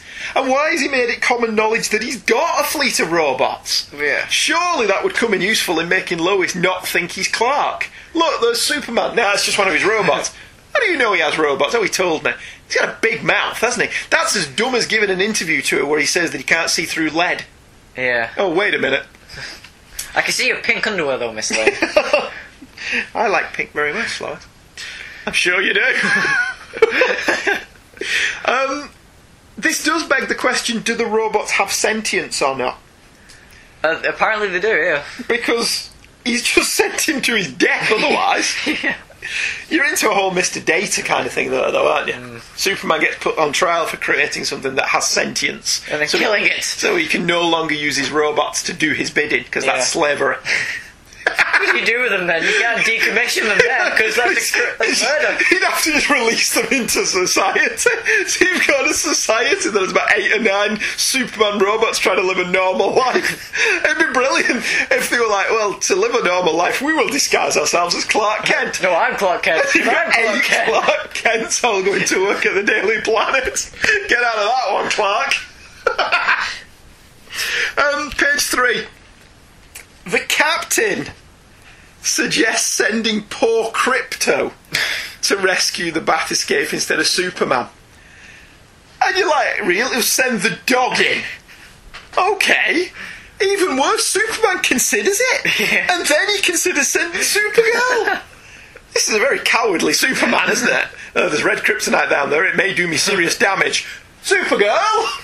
I know we've said we won't reveal you to the uh, to the general populace, but I think this is an important mission. Get down there. Because she would have looked really weird with a long beard. Page 4, the tale Superman reminisces about on this page is from Adventure Comics issue 255, The Splitting of Superboy, in which an alien being splits Clark and Superman into two. Superficially similar to Superman 3, although in this incarnation Clark is evil and tries to kill Superboy with Green K, but is accidentally killed himself. So Superboy essentially watched himself die. That's rather a harrowing thing for a teenager to go through, isn't it? Yeah. Um, I wonder what he did with the body. Um, Has he got a dead Clark Kent body buried on the Kent farm? yeah, they find it later on. Clark Kent's been dead for years. Superman killed Clark Kent and disguised himself as him. That's just making it even worse. That makes though. it even worse, doesn't it? Yeah. Oh, maybe we shouldn't mention that. Um, what was interesting about this story were the effects of Red K were permanent. They would reverse this idea in later stories where Red K made Superman evil and Clark good. So they swapped that around quite a bit. And how was Superboy aware of kryptonite when it was Superman who first encountered it? Is that like a Star Trek Enterprise retcon? Yeah, once they retcon Superboy into Superman's history. Yeah, I noticed with some of the issues this week that Superboy was just a normal thing now. Yeah, whereas prior to this, I think it was prior to the 50s, hmm. they just didn't refer to Superboy at all in Yeah. the Superman strips, even though Superboy had been published since I think the mid 40s. Hmm. Or thereabouts, they just never referred to him. And then slowly they started integrating him into the strip. But this goes back to what I said a couple of weeks ago Yeah. about Superboy takes away from Superman. Wasn't there a super baby at one point? Y- depending on which version of the story you're reading, yes, he was a baby. He was super powered as soon as he lands on Earth. So there is shots in one of the early origin stories of Super Baby trashing the orphanage. And then the Kents come and get him. And there's, there's a wonderful little shot in one of them where they've put balloons on him Yeah. to teach him how to fly on Super Toddler. Sounds pretty funny. Yeah, yeah, it's, it's quite amusing. But um, but the problem with all of that is you've got, of course, is how do you tell off a super toddler? You can't spank him, so you've got to punish him in some other way. And it's like, how do you say, don't get the cookies? How do you hide them from a baby that can fly? You can't put them on the top shelf where you Lead. can't reach them. Cover them in lead so we can't see them. Lead cookies. Lead cookie. Delicious, Uh, delicious. I was just going to say that. Put him on the naughty step made of kryptonite. Yeah, brilliant. Naughty step of kryptonite. Oh, the Kents were malicious, weren't they? Page 6 Superman remembers Red K making his powers go all out of whack, and the panel with his heat vision switching shows it cutting down all in his path. Except, oddly, the woman in front of him, where he just cuts the strap of her bag and doesn't amputate her legs. That would have been quite embarrassing for him, really, wouldn't it? Yeah, what? Although from what we've been discussing tonight, it probably doesn't sound too far Yeah, off. Probably not that far. Um, one does have to wonder how exposure to red kryptonite has affected the citizens of Metropolis. Hmm. Because surely, after all of this, they'd never trust him again. Exposure to red kryptonite can make his, his heat vision go off willy nilly. Hmm. He could completely decimate the city. Even Lex is hiding the red kryptonite away from him. Even Lex doesn't want to expose him to red kryptonite. Of course, thinking about that takes us down the path of current Superman stories where nobody trusts him. Yeah. But we're not down with that. Although that's not a new thing, as you will see as we carry on through through the years. Uh, page 7 Far be it from me to question Superman's science, but A. Would a bathyscaphe really have enough tubing to reach 10 miles up? Apparently so. Okay. And B. Or 2. Wouldn't punching a hole in the escape pod suddenly let in a ton of water into the Yeah. very people he's trying to rescue? And he's not even that quick because we can see him pull it down and fit it all in. Yeah. Surely they've all just died or drowned, unless he gets them up quickly. But he's got to do it slowly, hasn't he, because of the bends. Yeah. So maybe it's not me questioning Superman science. Maybe it's the writers who are just like, who cares? No, nobody cares. Superman. It's Stan Lee writing it, isn't it? Yeah. Because Stan Lee's grasp on science wasn't particularly. He's not Brian Cox, is he? No. He writes his own science. he picks his own science up. Yeah. For science. Uh, page 8. Superman knows that Red K affects him weirdly. He knows it can be dangerous. He knows there can be a delayed reaction. Wouldn't it make more sense, therefore, to just go straight to the fortress and stay out of the way for a while rather than fly into a populated area? Oh dear. Of course, then we wouldn't have Lois be all giddy about discovering Superman's ID, which he's positively gleeful about. This was one of the things that has come to really bug me about this era's Lois Lane. Namely, what was she going to do when she discovered Superman's identity? Unless you want to be asked, she'd drop it and never bring it up again. What do you think? that would be genius. Yeah. Because I've, I've got this vision that she's either going to tell everyone and ruin his life, or she's going to blackmail him into marrying her. I like your idea much better. She just, wants, then- she just wants to know. Yeah, and then Clark's like, "You mean you really just wanted to know?" Yeah, yeah, I'm not going to tell anyone. What do you think I am, a witch? now that I know, I'm happy. You go about your business. That's actually really good. Yeah, I like that. Hmm. Excellent. We should have been writing Superman comics in the 60s. Uh, it also mentions here that Superman's hair doesn't grow in Earth's atmosphere. Does it grow when he goes into space? Um, no, it grows into a mullet when he's uh, in the Crush as a soldier. But grows into a mullet when he dies. depends on the um It's not a mullet. the era around him. Okay, fair enough. Still not a mullet. It's a mullet. Mm. Um, see, how come Superman's Superman can't use his powers to shave himself, but Supergirl and Krypto can? Because it quite clearly says in the dialogue Yeah, his but, own heat vision had failed. but we know how strong Superman can use his heat vision. It needed the combined might of two heat visions. But they're not even got any might behind it. They're just They- they- They've got tons of might behind it. She's the maid of might. what's he the pup of might? He's the pup of might. Did Krypto have a, a nickname like the Man of Steel and the Maid of Might and stuff? I have no idea. I don't remember if Krypto had a nickname. What was he? What was he called in the TV show? Which TV show? He had a, his own cartoon Oh, he was just Krypto the Super Superdog. with Ace the Bat Hound. Yeah, But he had a completely different owner, and there was no one mentioning anything about Superman or Batman. they must have had the rights to Superman or Batman. Although some of them were very funny. Yeah. When I used to catch a couple of them on Cartoon Network or BBC Two or whatever they were. Um, I thought this was a really cute little story. We took the mick out of it. It was a clip show. Yeah, and it was a clip show, but I adored this as a kid, and I still, I still get a kick out of it today. I mean, there's probably a nostalgia factor in that, I freely admit, but there's very little new material. Yeah, it is a clip show, like Michael said, and Superman comes across as a bit of a prat, sending his robot to his death rather needlessly. As far as Red K effects go, suddenly having his Herbie a bit longer isn't quite the threat of having his heat vision go awry, but there's still some charming elements to the tale, such as Krypto's reaction to seeing Superman look like Alan Moore. He's like, he freaks out. Don't me. no, that's Alan Moore. That's, that's what I meant. I know. You said Alan. Moore. I did indeed. Let's not go there. Let's not take this poor innocent children's character and, and turn him into something that he's not meant to be, eh, Of Alan?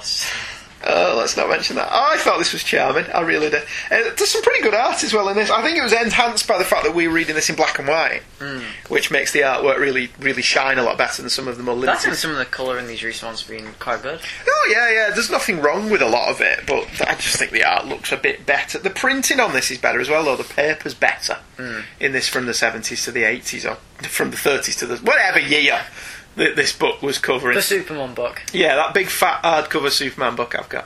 Um, I think I've just got fond memories of this story because although it was quick and simple, it was a, a quick lesson in red kryptonite with flashbacks to stories I hadn't read, which I always liked, as it gives the characters a rich history and a life outside of my knowledge of them.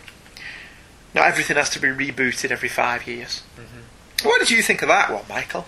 Um, I enjoyed it, but I, I was. It was a bit too silly for you, that one. Well, not even that. It's. it's I don't think I enjoyed it because it was a clip show, really. I like seeing Superman with long hair long before the 1990s. oh, that was quite funny. Leather jackets and long hair. Yeah, he Bandanas. didn't have a bandana. He didn't have a leather jacket. The super true. bandana. super bandana. Um, Made of Kryptonian cloth that can be uh, it was into when a blade. Supergirl wore a headband. Was that made of Kryptonian cloth? Do you think? Maybe. would Like, imagine when she undid it, it could be like a, s- a stick or a sword. You know, like Huntress's stick. I was just too busy looking at the hot pants. Fair When enough. Supergirl. I'd love to know how she made those hot pants. Who measured her? I'll do it. In addition to Kryptonite, Superman's greatest adversary has always been Lex Luthor, who we've already covered in one story tonight.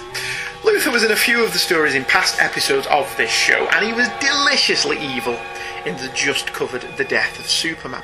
But that was an imaginary Luthor, not the real Luthor. Luthor originally had a mop of red hair, but due to a miscommunication between the artist on the newspaper strip and the comics, he was inadvertently drawn as bald in the newspaper strip. This change was carried over to the comics, and in a piece of retroactive continuity, he was given a past relation with Superboy, and Superboy was given as being to blame for him being bald. The DC editorial officers had never heard of male pattern baldness, obviously. Over the years, Luthor was a constant thorn in the Man of Steel's super side, but a truly classic Superman tale involving Luthor was in the story that follows. The showdown between Luthor and Superman was first published in Superman 164. It has an absolutely stunning cover by Curt Swan and George Klein of Lex and Superman in a boxing ring on a planet with a red sun, duking it out. The cover exposits that under a red sun, Superman has no powers, which would explain why Superman has a black eye and is having the tar beaten out of him. It was cover dated October 1963, but came out on or around August the 1st. It was written by Edmund Hamilton, with art by Swan and Klein. Strap yourselves in, because this is a big synopsis. The greatest criminal mind of our time Of our time. rots in jail. Believing Superman to be jealous of his mind, he vows to end the destructive conflict between them once and for all. To this end, he sabotages a printing press and arranges to be allowed to fix it. To no one's surprise, he turns it into a giant robot and escapes to his lair, and once there, he breaks into the TV broadcast and challenges Superman to an even fight. Superman, foolishly, agrees to a fight on a planet with a red sun so the odds will be even. Superman creates a spacecraft to take them to the elected planet, and Lois's pleas fall upon deaf ears as the ship launches into space. On a far off world, Superman builds a ring, and he and Luthor call seconds out, round one. Luthor pounds the snot out of Superman, as Superman still has a mental block regarding hitting people at full strength. With Luthor giving him a right kicking, Superman comes back with a strong uppercut and flattens Luthor.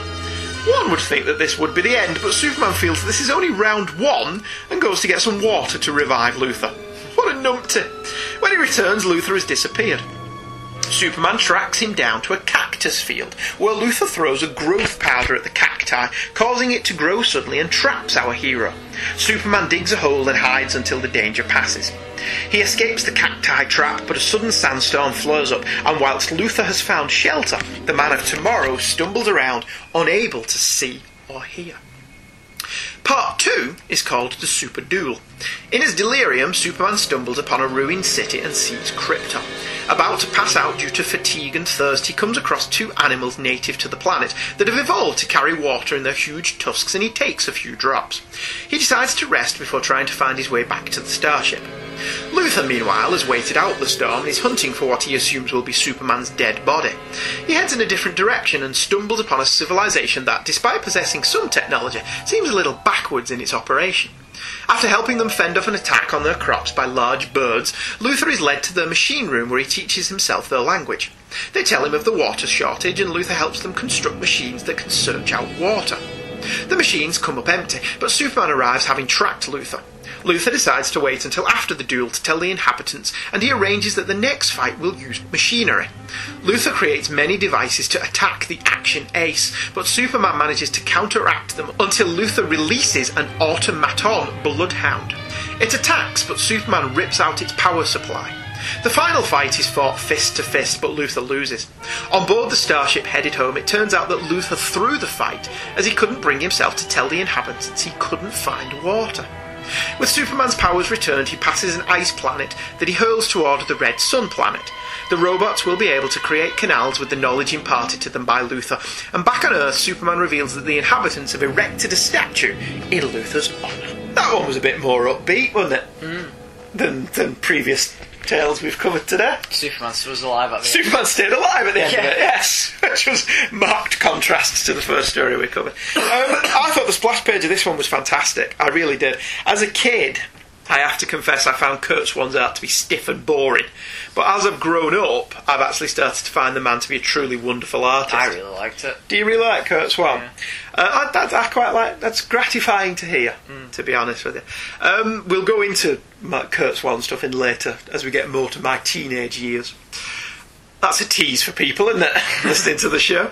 Um, he draws everything Curt Swan as, as being utterly real. The people, the landscapes, everything. So when the superpowered stuff kicks in, it's almost totally believable.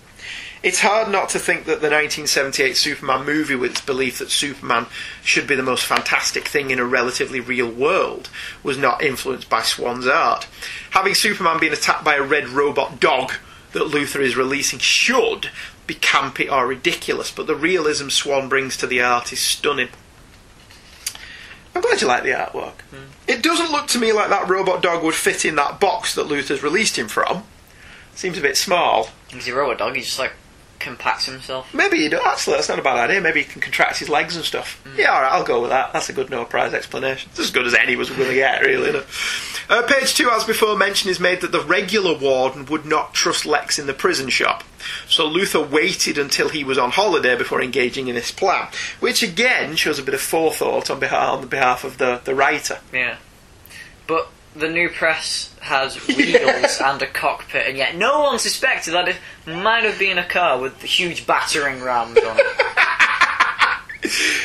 Yes. Maybe this this warden who's covering why the real warden's on holiday is a bit of an idiot. well, it even has a car door on it. so Luthor can get in it. Uh, yes, yes. That being said, and I'm, I'm not disagreeing with you, that's true. I thought his escape was brilliant.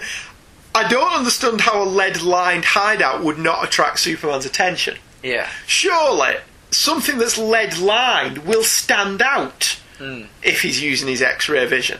And surely you'd then go, "Hmm, maybe that's something I should investigate. Well, maybe once everyone found out that Superman can't see past lead, they all thought, right, let's let's put lead around our bathrooms. and around the shower, Yeah. in case he's a super peepster. You know, Um, like Superman Returns showed him to be. Yeah, uh, I like that Luthor's heading off road so our cars can't follow. I've got a wacky idea. Call a helicopter. But no, Luthor escapes. Hours away Was is his it before they had headquarters. police trucks? Uh, police trucks or police helicopters, apparently. Page 4. I had a few logic problems with this page. While Superman agrees to the fight without his superpowers, which seems a bit silly, but okay, I'll go with it. And he takes them to the red planet, or the red sun, the planet with the red sun, so that mm-hmm. Superman has no powers. It seems a bit dumb to suggest that once they're on the planet of the red sun, Luthor will follow the rules. Yeah. He's Luthor. Mm-hmm. There's no guarantee that this escaped criminal will follow the deal. Well, this guy will cure cancer to kill Superman. Yeah, so it seems a bit dubious that Superman would believe him when he says, "Oh yeah, we'll have a fight on the red planet, Well, and the- I won't bring a gun with me or anything." The rules weren't exactly fair either. I mean, okay, Superman, if you win, I go back to prison. But if I win, Yeah. you die. Well, how did that work as well? Luthor's an escaped criminal yeah. on Earth. And Superman makes that deal with him that you've just said that if you win, everything's okay, and but that's all fine. Do the authorities not have something to say about that? Superman essentially taking the law into his own hands here and saying, "Yeah, if you win me the boxing match, you can go free." Yeah. Surely they would be going, "Oh, wait a minute. There's still a little matter of the fact that he's got six years left on his sentence. Mm. You don't want to bring him back to jail to to fill that sentence out."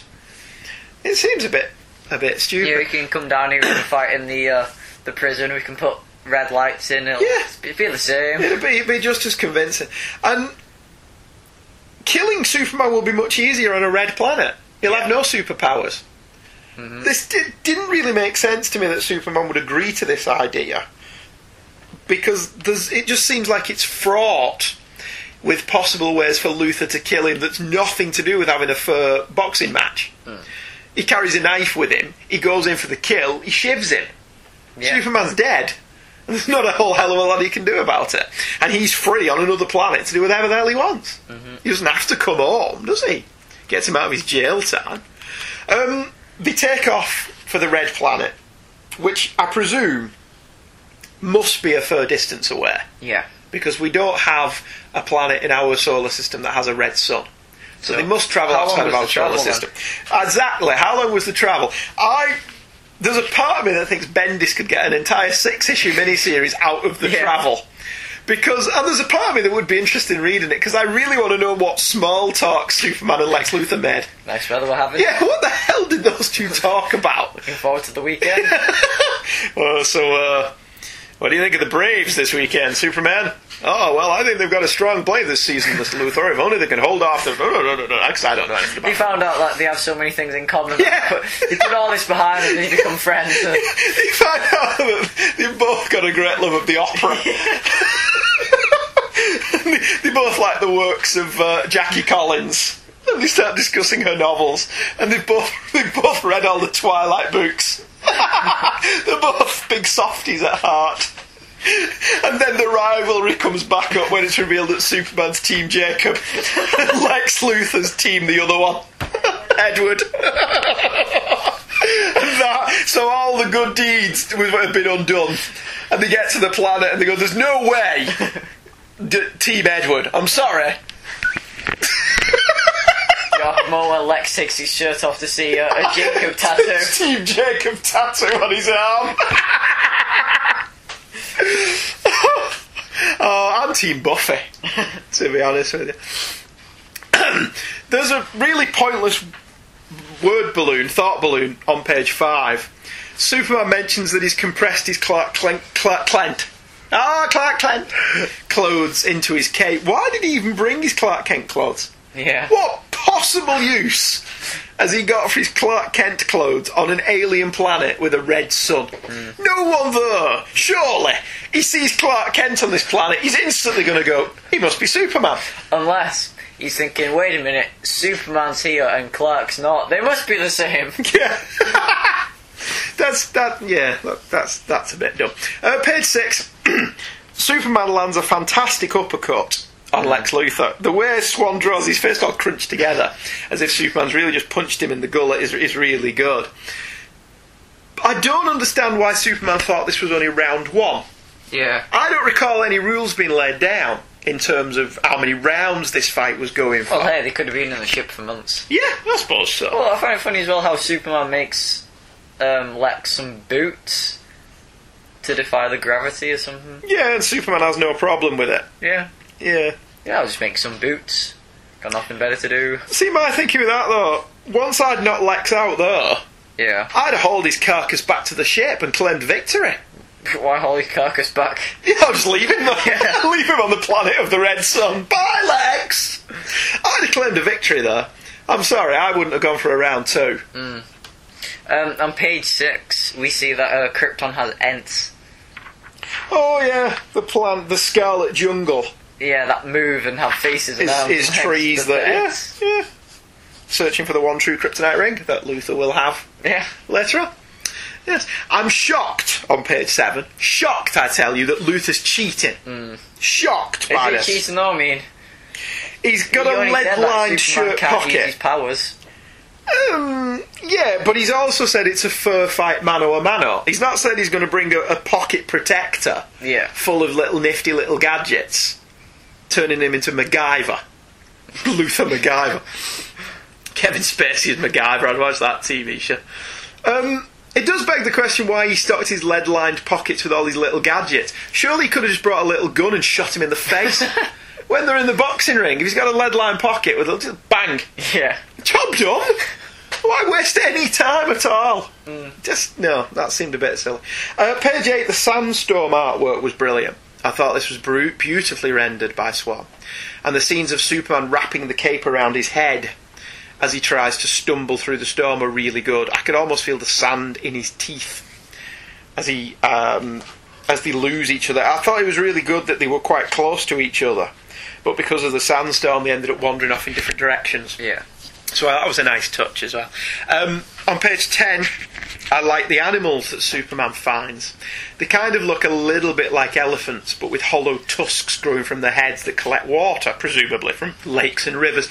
It can't be salt water, because Superman drinks it with no problems. hmm If it had been salt water, he would have just been dehydrated even more, wouldn't he? Yeah. So it must be pure water. How these creatures drink that water themselves. Well, they have games. Isn't can, touched can they get the water across the face and into the mouth? without Do you think they pour it into other people so they're, they're they've developed a society where they have to trust each other and share? Yeah. Yeah, alright, fair enough, I'll go with that. Although I, I- did wonder why this turned into a Dr. Seuss story. and elephants from Snoobly Land capture the water in the Z- Zagula Trusks. Very good. they do look like Dr. Seuss monsters. oh, dear me. Uh, page 11, the shot of Luthor with the camera underneath him and the sun rising above his The head is excellent. The, our, what we're seeing, the panel angle. comics are movies now. Comics are movies now, yeah, you know what I mean. Yes. The camera angle is shot from underneath, and it's a really good camera angle, if a panel angle, whatever you want to call it. Really doesn't matter in the grand scheme of things, does it? Uh, page 12, I liked especially that, um, unlike a lot of science fiction, particularly TV science fiction, the inhabitants of the planet don't just miraculously speak English. Mm. They don't understand Luthor, and he has to learn their language to communicate with them, which I really liked. Yeah. That Luthor is willing to learn their language to speak to him rather than make them speak English. hmm He's not that arrogant, apparently. He is willing to, to teach himself another language. The characterization was really good as well. Initially, Luthor helps them only to achieve his own goal, which is finding Superman. But slowly, after helping the inhabitants of the planet, he starts to warm to them, especially as they start going, Oh, Luthor is our hero! So as soon as they start hero worshipping him, Mm. Well, how does Lex using the water pump um, make them assume that he's a scientist? Does it take a scientist to work these water pumps? well, he does reprogram it. Yeah. I mean, I don't know if that makes him a scientist or something, but But then, spe- speaking of that, on page 12, the guy says that they have a water shortage. But, uh, but on this page, everybody is praising Lex for using all their water to scare away some birds. Yeah, that does seem a bit. But well, you could argue the point that Lex didn't know of the water shortage when he did that. But they're still all praising him. They're praising him for saving them lives from the Durlugs Yeah. that ravage the crop. So yes, it's cost them some water, But they've got food. presumably this has now shown them that they can fight back. Yeah. And maybe the Durlugs are now like, oh, let's go and terrorise another tribe who don't have a Lex Luthor who's figured out how to use a water pistol. it's an explanation that works for me. Uh, page 13, there's a lovely bit of foreshadowing where Luthor's water divining machine looks exactly like the machine he built at the beginning of the story to escape from jail, Mm. which I thought was really clever. So essentially, all he's done is modify a design that he'd already created. Yeah. And because we've already seen that, it's like, all right, yeah, very good, very good, Lex. I like that. Very clever. Um, page 14. Luthor's character shifts. It has been implied in a number of early Superman stories that had Superboy not caused Luthor to lose his hair, Luthor would have grown up to be a large boon for mankind. I don't like that that much because it makes Superman responsible somewhat for Luthor's actions rather than attributing Luthor's acts to free will. However, here we see a Luthor that is being revered as a hero to these people, and so he starts acting like a hero. The whole nature versus nurture aspect of child rearing is much debated by child psychologists, but this story seems to imply that on this world, if regarded as a hero, Luthor would be a hero, which adds a very nice subtext to the story about how treating people informs how they act. Hmm. If you treat people as intelligent, they will not maybe not become intelligent, but they will become smarter by Yeah. being treated as if they're smart. If you treat people with respect, they will treat you with respect back, mostly. Occasionally. Hmm. So I like that. I like that Luthor's not completely motivated by self interest, which was good. I didn't like that the removal of Superman's powers also seemed to imply that they've removed his brain. Because on page 15, when shown the equipment Luthor says he can use, Superman really seems to think Luthor's smarter than him. Yeah. And maybe he is. Maybe Because he does have super intelligence, doesn't he? Does he? In this era.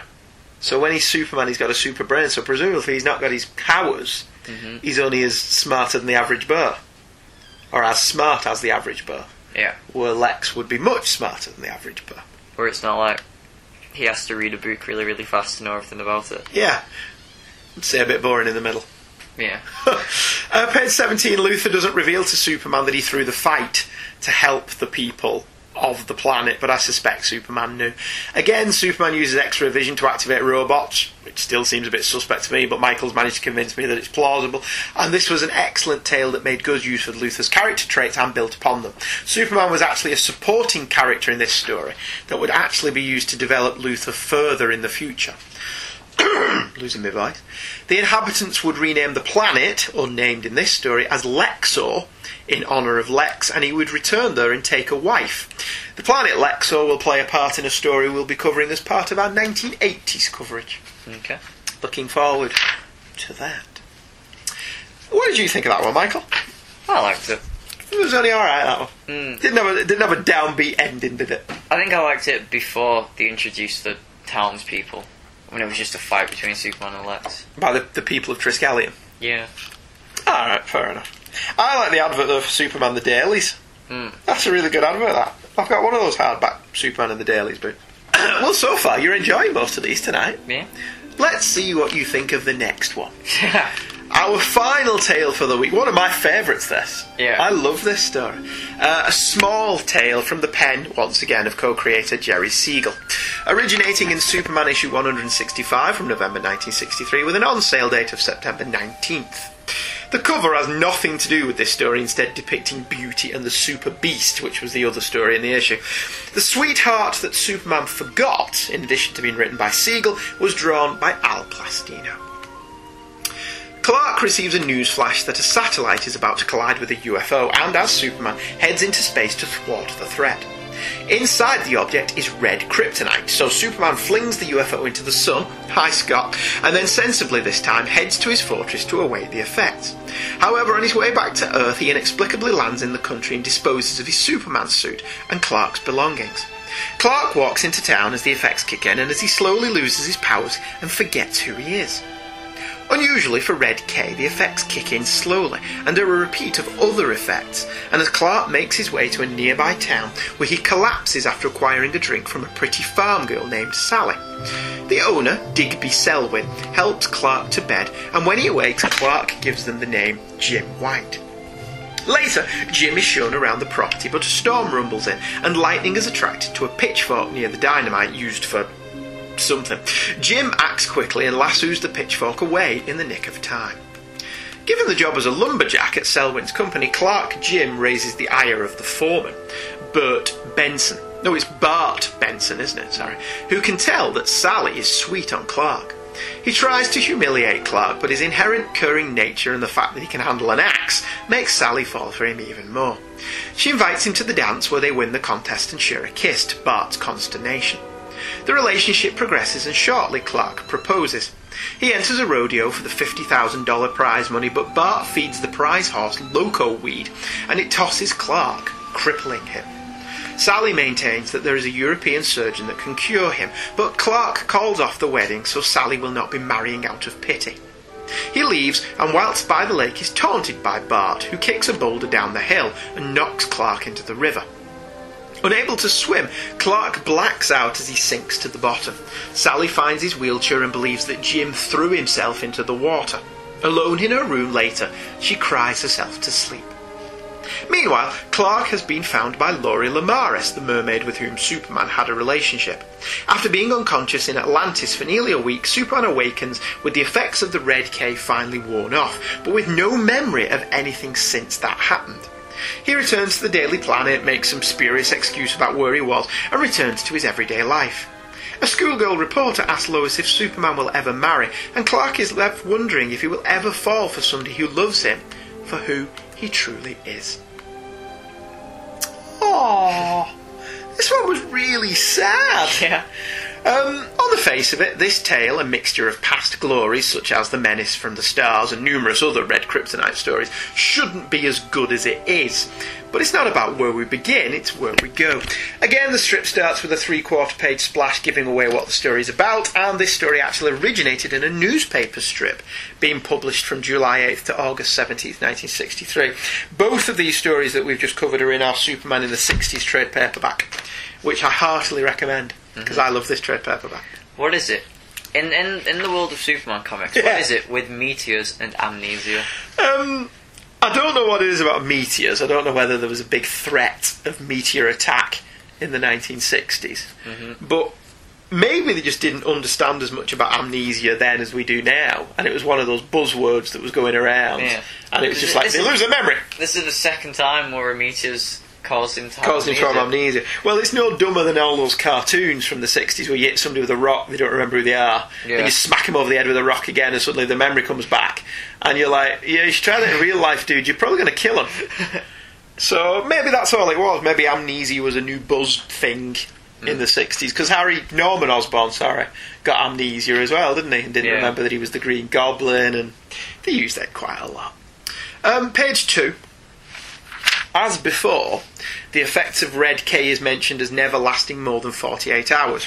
Clark inexplicably lands in the middle of nowhere and dumps his ID and costume, which was, for me, the only weak part of the story. As the Red Kryptonite shouldn't really make him do these things whilst he's still in control of his faculties. Yeah. The story couldn't work if Clark kept his ID on him, but perhaps it'd been better to establish he'd left his wallet in the office or something. Mm. Because he didn't have any ID on him in the Menace from the Stars, did he? You know, when he could have used it. So that would have worked much better. Mm. That he didn't have his wallet with him. I did like the effects of this particular brand of red kryptonite are somehow different to others and repeats previous effects and doesn't wear off, at least not immediately or as quickly as red kryptonite normally does. Page three. They could have made a lot more of this. Yeah. Subconsciously, Clark wanders towards a farm and is attracted to a farmer's daughter. That really is playing into the whole Clark Kent is the real person thing. Yeah. That they really didn't do much in this era at all. Superman's the guy, Clark's the disguise. And I maintain he's still the disguise in the Byrne era. Yeah. But that's a conversation for a completely different time. Um, I do like that he does have a Superman inspired dream. So I suppose, given this being the era of being disguised as Clark Kent, it makes more sense that the subconscious dream is more Superman orientated. Especially as there is a big deal made out of his subconscious name choice of Jim White. Yeah. Which could have been worse. He could have called himself Lois Lamaris. Uh, the most effective use of subconscious dreaming is on page five, where Clark dreams of red and green rocks. Yeah. I thought that was really funny. Yeah, because they really do. They really are playing a lot with his subconscious in this one. It was quite very. I thought this was a really well written tale for a short backup feature in the 1960s. I thought it was really cool. Yeah. Um, page four, the caption explains that Superman does not use an electric razor as his hair doesn't normally grow in Earth's atmosphere, and therefore he doesn't remember how to use one. Couldn't they just say he doesn't remember how to use one because of the amnesia? Yeah. Wouldn't that have made more sense? I mean, I know they're explaining to the reader that, you know, Superman's hair doesn't normally grow. Mm. So, I get what they've done. Some of the art in this looks very John Romita Sr., Yeah. doesn't it? Do you not think? A bit, yeah. Sally looks very Romita in a lot of the panels. Um, page five. Clark takes a job as a lumberjack. Yeah. So, how is lumberjacking dangerous work? What's dangerous about cutting down trees? Um, Because, assumably, if if you're just a regular person, you'll have no problem with hopping out the way whilst the tree's coming down. Because A, you know when the tree's coming down, and B, you can see it coming down. It depends, because I do like that he's wearing a lumberjack shirt, Yeah. which amused me no end. But a lot of times the lumberjacks will be hundreds of feet up in the air Right. and cutting the tr- top of the tree off. So it was quite dangerous from that perspective. But he's from the floor, eh? Yeah, Clark's not doing that. But again, these could be very, very big trees. They grow them big. It's okay. The trees are even bigger. That's even safer then. You think? Yeah, because you can see it falling down. It's gonna it's gonna fall slower. Good gust of wind could crush you, though. And I suppose you've got to be watching what the other guys are up to. Okay. Um, I would argue there's a bit of danger in any job, and working with an axe, you know, you could always cut yourself in the head or something. Yeah. I suppose. I did love his lumberjack shirt. I love that Sally was a lumberjack shirt as well. I was reading this, and all I could think on page six was the lumberjack song by Monty Python. um, Bart's obviously covering something up with his machismo, isn't he? That line though. Also, yeah, Yeah. I'll I'll ride him so hard he'll get disgusted and quit. Which can be so taken wrong. and evidently, I'll ride him so hard. Uh, we'd rather you didn't. um, yeah, on page six, there's, there's something else where are lumberjacks good at riding logs? I have no idea. Any logger worth his salt can ride logs down river to the mill. Maybe they did. Maybe that's how they used to do it. Maybe they used to just travel them down the water and they had to stand on them and balance and keep them going. enough. Like Frogger. Yeah. Exactly like Frogger. Yeah. They should so make a video game out of that. Clark Kent Lumberjack. That'd totally work. Um, page 7, the relationship between Clark and Sally is built up really well despite the limited page count.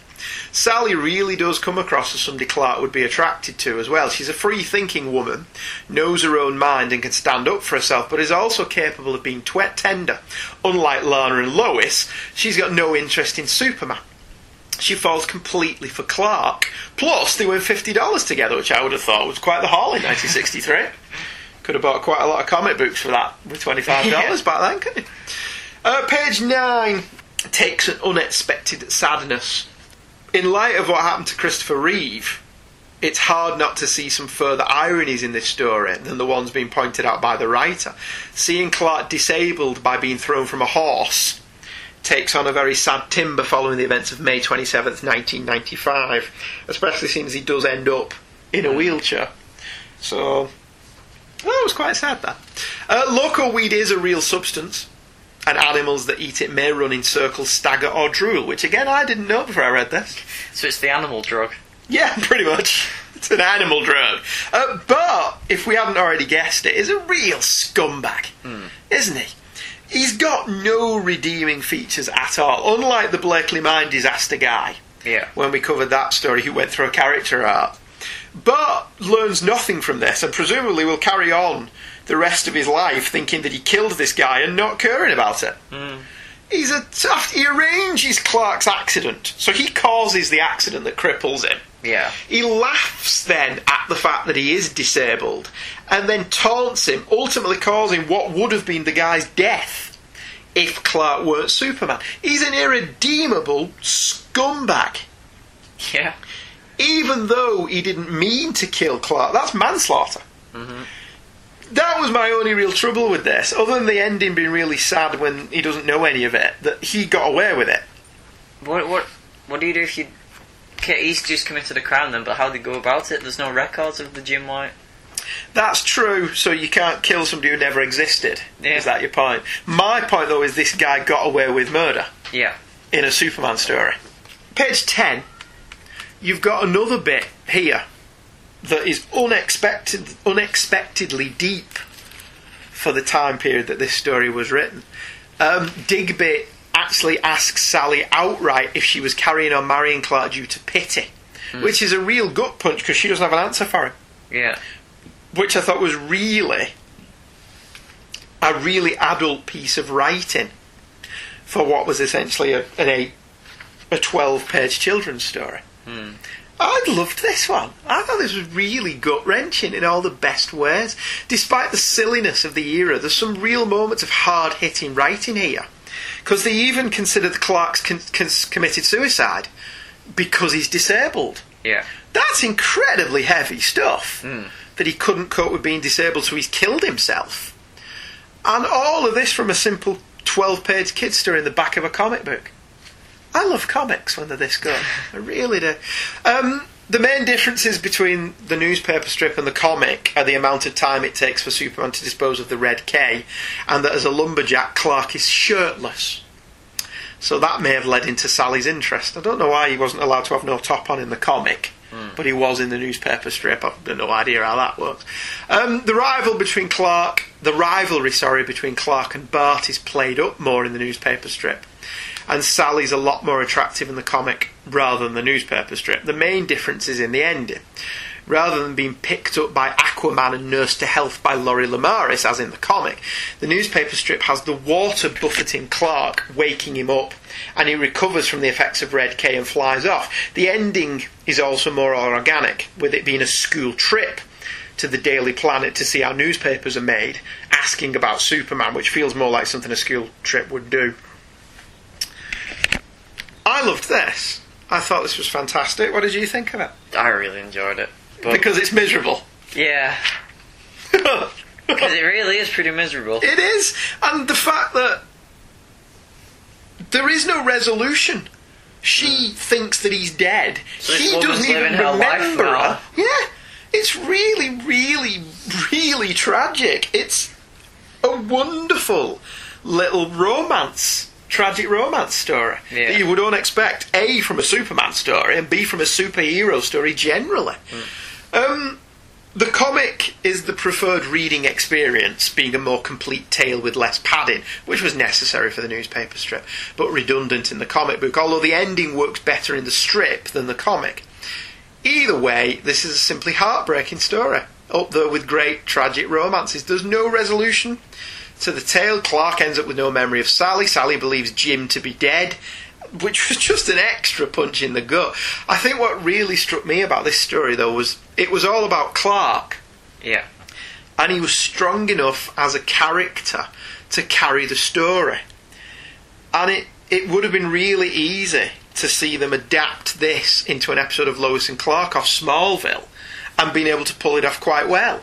Because there's very few super feats in it. Superman's barely in it yeah, beyond the first couple of pages. Um, the disabled angle is really quite poignant as well, especially in light of, of real life events.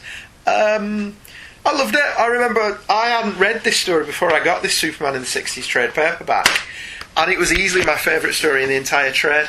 yeah. It's distinctly memorable for being so offbeat, and it was a great little story. Well, some depressing issues this week. We did, didn't we? But I, I did that deliberately because I wanted to show that the Silver Age wasn't all silliness. Yeah, Yes, that was a big part of it. Hmm. And Superman Silver Age silliness I can tolerate a lot more than I can Batman Silver Age silliness. Yes. I think I've said before, Batman for me can can stop in 1940 and pick up again in 1969, and I'd be perfectly all right with that. yeah, But the Superman stories had some really, really good stuff in them that you just have to ferret out a bit. It really irritates me when people say there are no good Superman stories, and the top ten Superman stories are always whatever happened to the Man of Tomorrow and Yeah. for the man who has everything. And blah, bored. Because to me, that's just somebody who's not read a lot of Superman. Mm-hmm. They've read what people give you to read about Superman. yeah. But any top ten story I think that doesn't include that '60s death of Superman story, or the super the sweetheart that Superman forgot, or any number of these great tales that are in from the 30s to the 70s. Yes, some of them are silly, but every now and again you'll get a diamond like that one that was just brilliant. Mm-hmm. And that about wraps it up for this week because Michael's flagging. I'm not flagging. I can- You are. I can tell. Your eyes are going now. I Shouldn't stay up all night on bloody Facebook. I don't. Um, references this week included Superman in the 60s, heartily recommended trade paperback, Best of DC Digest issue 36, and the Superman Daily's website on http backslash brooklyneagles.com, which has a number of the Superman newspaper strips.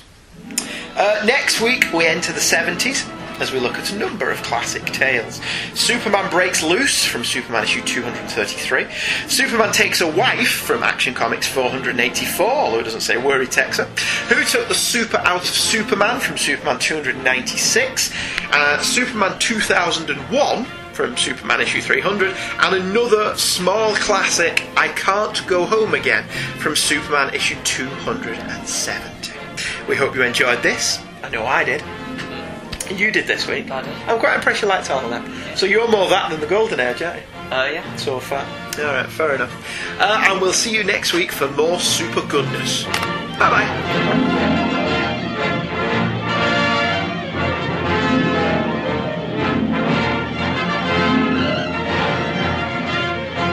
Kids Comics is that the devil will make work for idle hands to do production, and all opinions expressed in the show are the opinions of Michael and Andrew, and you probably shouldn't take them too seriously.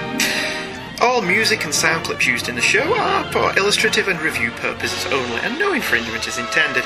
Andrew and Michael make no money from the production of this show, which is a source of much consternation. New episodes drop every Thursday over at twotruefreaks.libsyn.com, which is spelled L I B S Y N. Old episodes of the show are also archived on the Two True Freaks internet radio feed at twotruefreaks.libsyn.com. If you wish to communicate with Michael or Andrew or any of the things they have discussed about on the show, you can email them at heykidscomics, all one word, at virginmedia.com. If you wish to view the covers of the comics we've talked about this week, we have a website www.heykidscomics.webspace.virginmedia.com. If you are so inclined but don't actually want to drop us an email but just wish to ask us a quick question or say hi, you can Facebook friend us We're using Hey Kids, all one word, as the first name and comics as the surname. We hope you enjoyed this episode of Hey Kids Comics.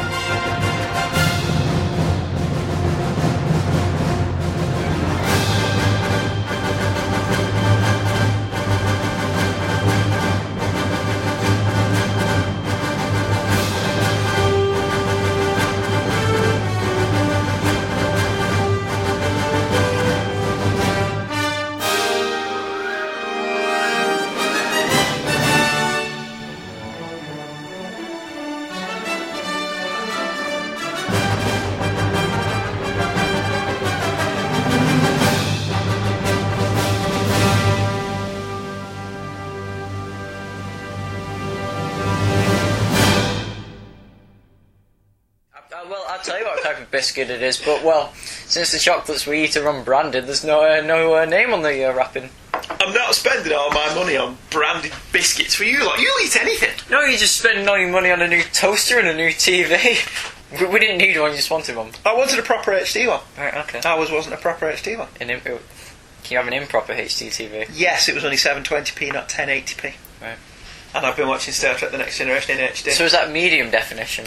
yeah, it's kind of average definition. Uh, I mean, it's still good to me when I don't have my contact lenses in, which I haven't had because I've had a sore eye. So, anyway, too much information, too much background information. People aren't interested in us. Yeah. People want to know about the comics, dude. What comics are you covering this week, Andrew and Michael? Tell me, tell me now.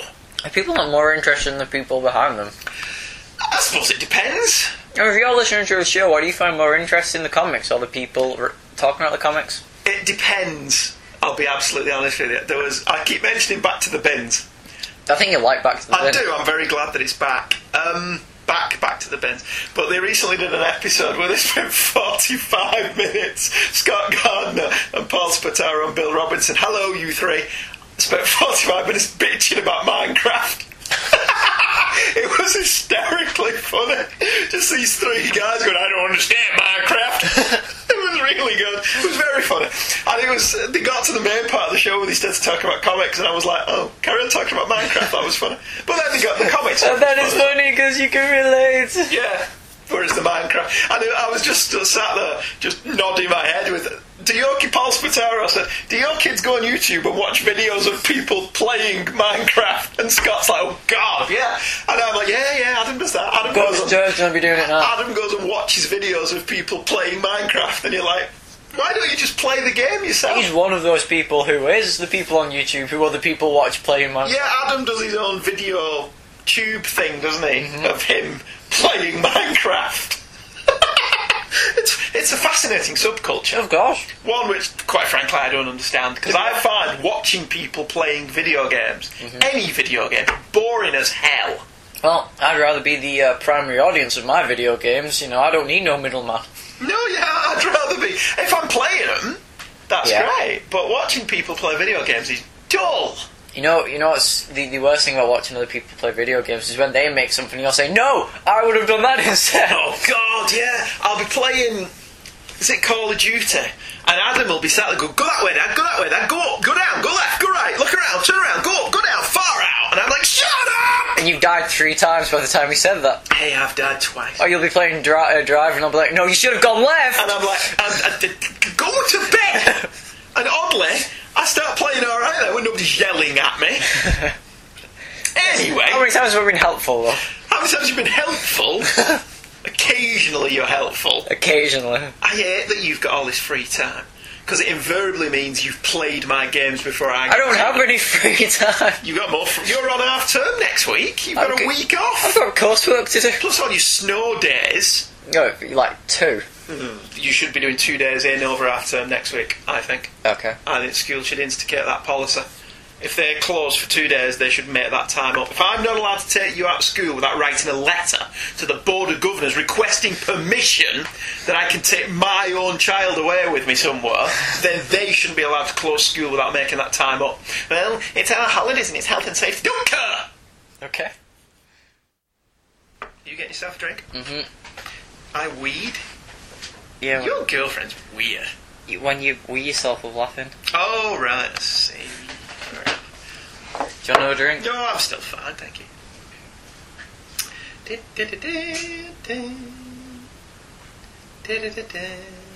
Five friends and five million other people play this game. Play what? Angry Birds Star Wars. So good, but it's so laggy on a computer. I know, I don't play it on here, I play it on my iPad. Oh yeah, new levels are out. Will they download automatically or do I have to pay for them? You've already downloaded automatically. Excellent. I've already got the high scores. You're not, because I spent last night beating your high scores. Yeah. So suck it up. Where are you up to? I'm still on Tatooine going back and beating all your high scores. Right. I'm on both moving towards Dagobah. The Not Dagobah. Dagobah, um, Cloud City. You will go to the Dagobah system. There you will learn from Yoda, the Jedi Master who instructed me.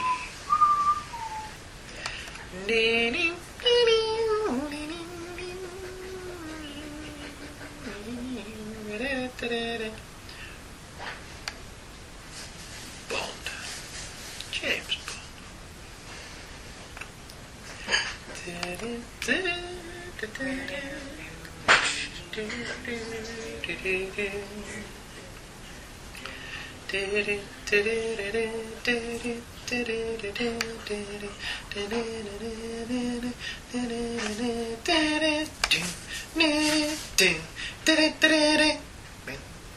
The Daniel Craig triple pack. Casino Royale, Quantum of Solace, and Skyfall. Still not seen Skyfall. Skyfall's awesome. Is it? Yeah, I love Skyfall. Anyway, let us turn that off. It's MegaCon from March 15th through the 17th, 2013, at the Orange County Convention Center in Orlando, Florida. MegaCon is the Southeast's largest comic book, science fiction, fantasy, anime, gaming, toys, multimedia event. The showroom has over 110,000 square feet of exhibitor space. Meet your favorite comic book artists, get autographs from your favorite celebrities, enter a costume contest, visit continuous anime viewing rooms, view the Indie Film Festival, and so much more. You don't want to miss it. One day tickets are $24.49 in advance, $30 at the door. Or go for all three days for just $58.04 in advance or $60 at the door. I, Scott Gardner, will be there Saturday, March 16th from open to close, wandering the floor in my Two True Freaks t shirt. Again, that's MegaCon, March 15th through the 17th, 2013, at the Orange County Convention Center, Hall D. That's 9800 International Drive, Orlando, Florida. Be there.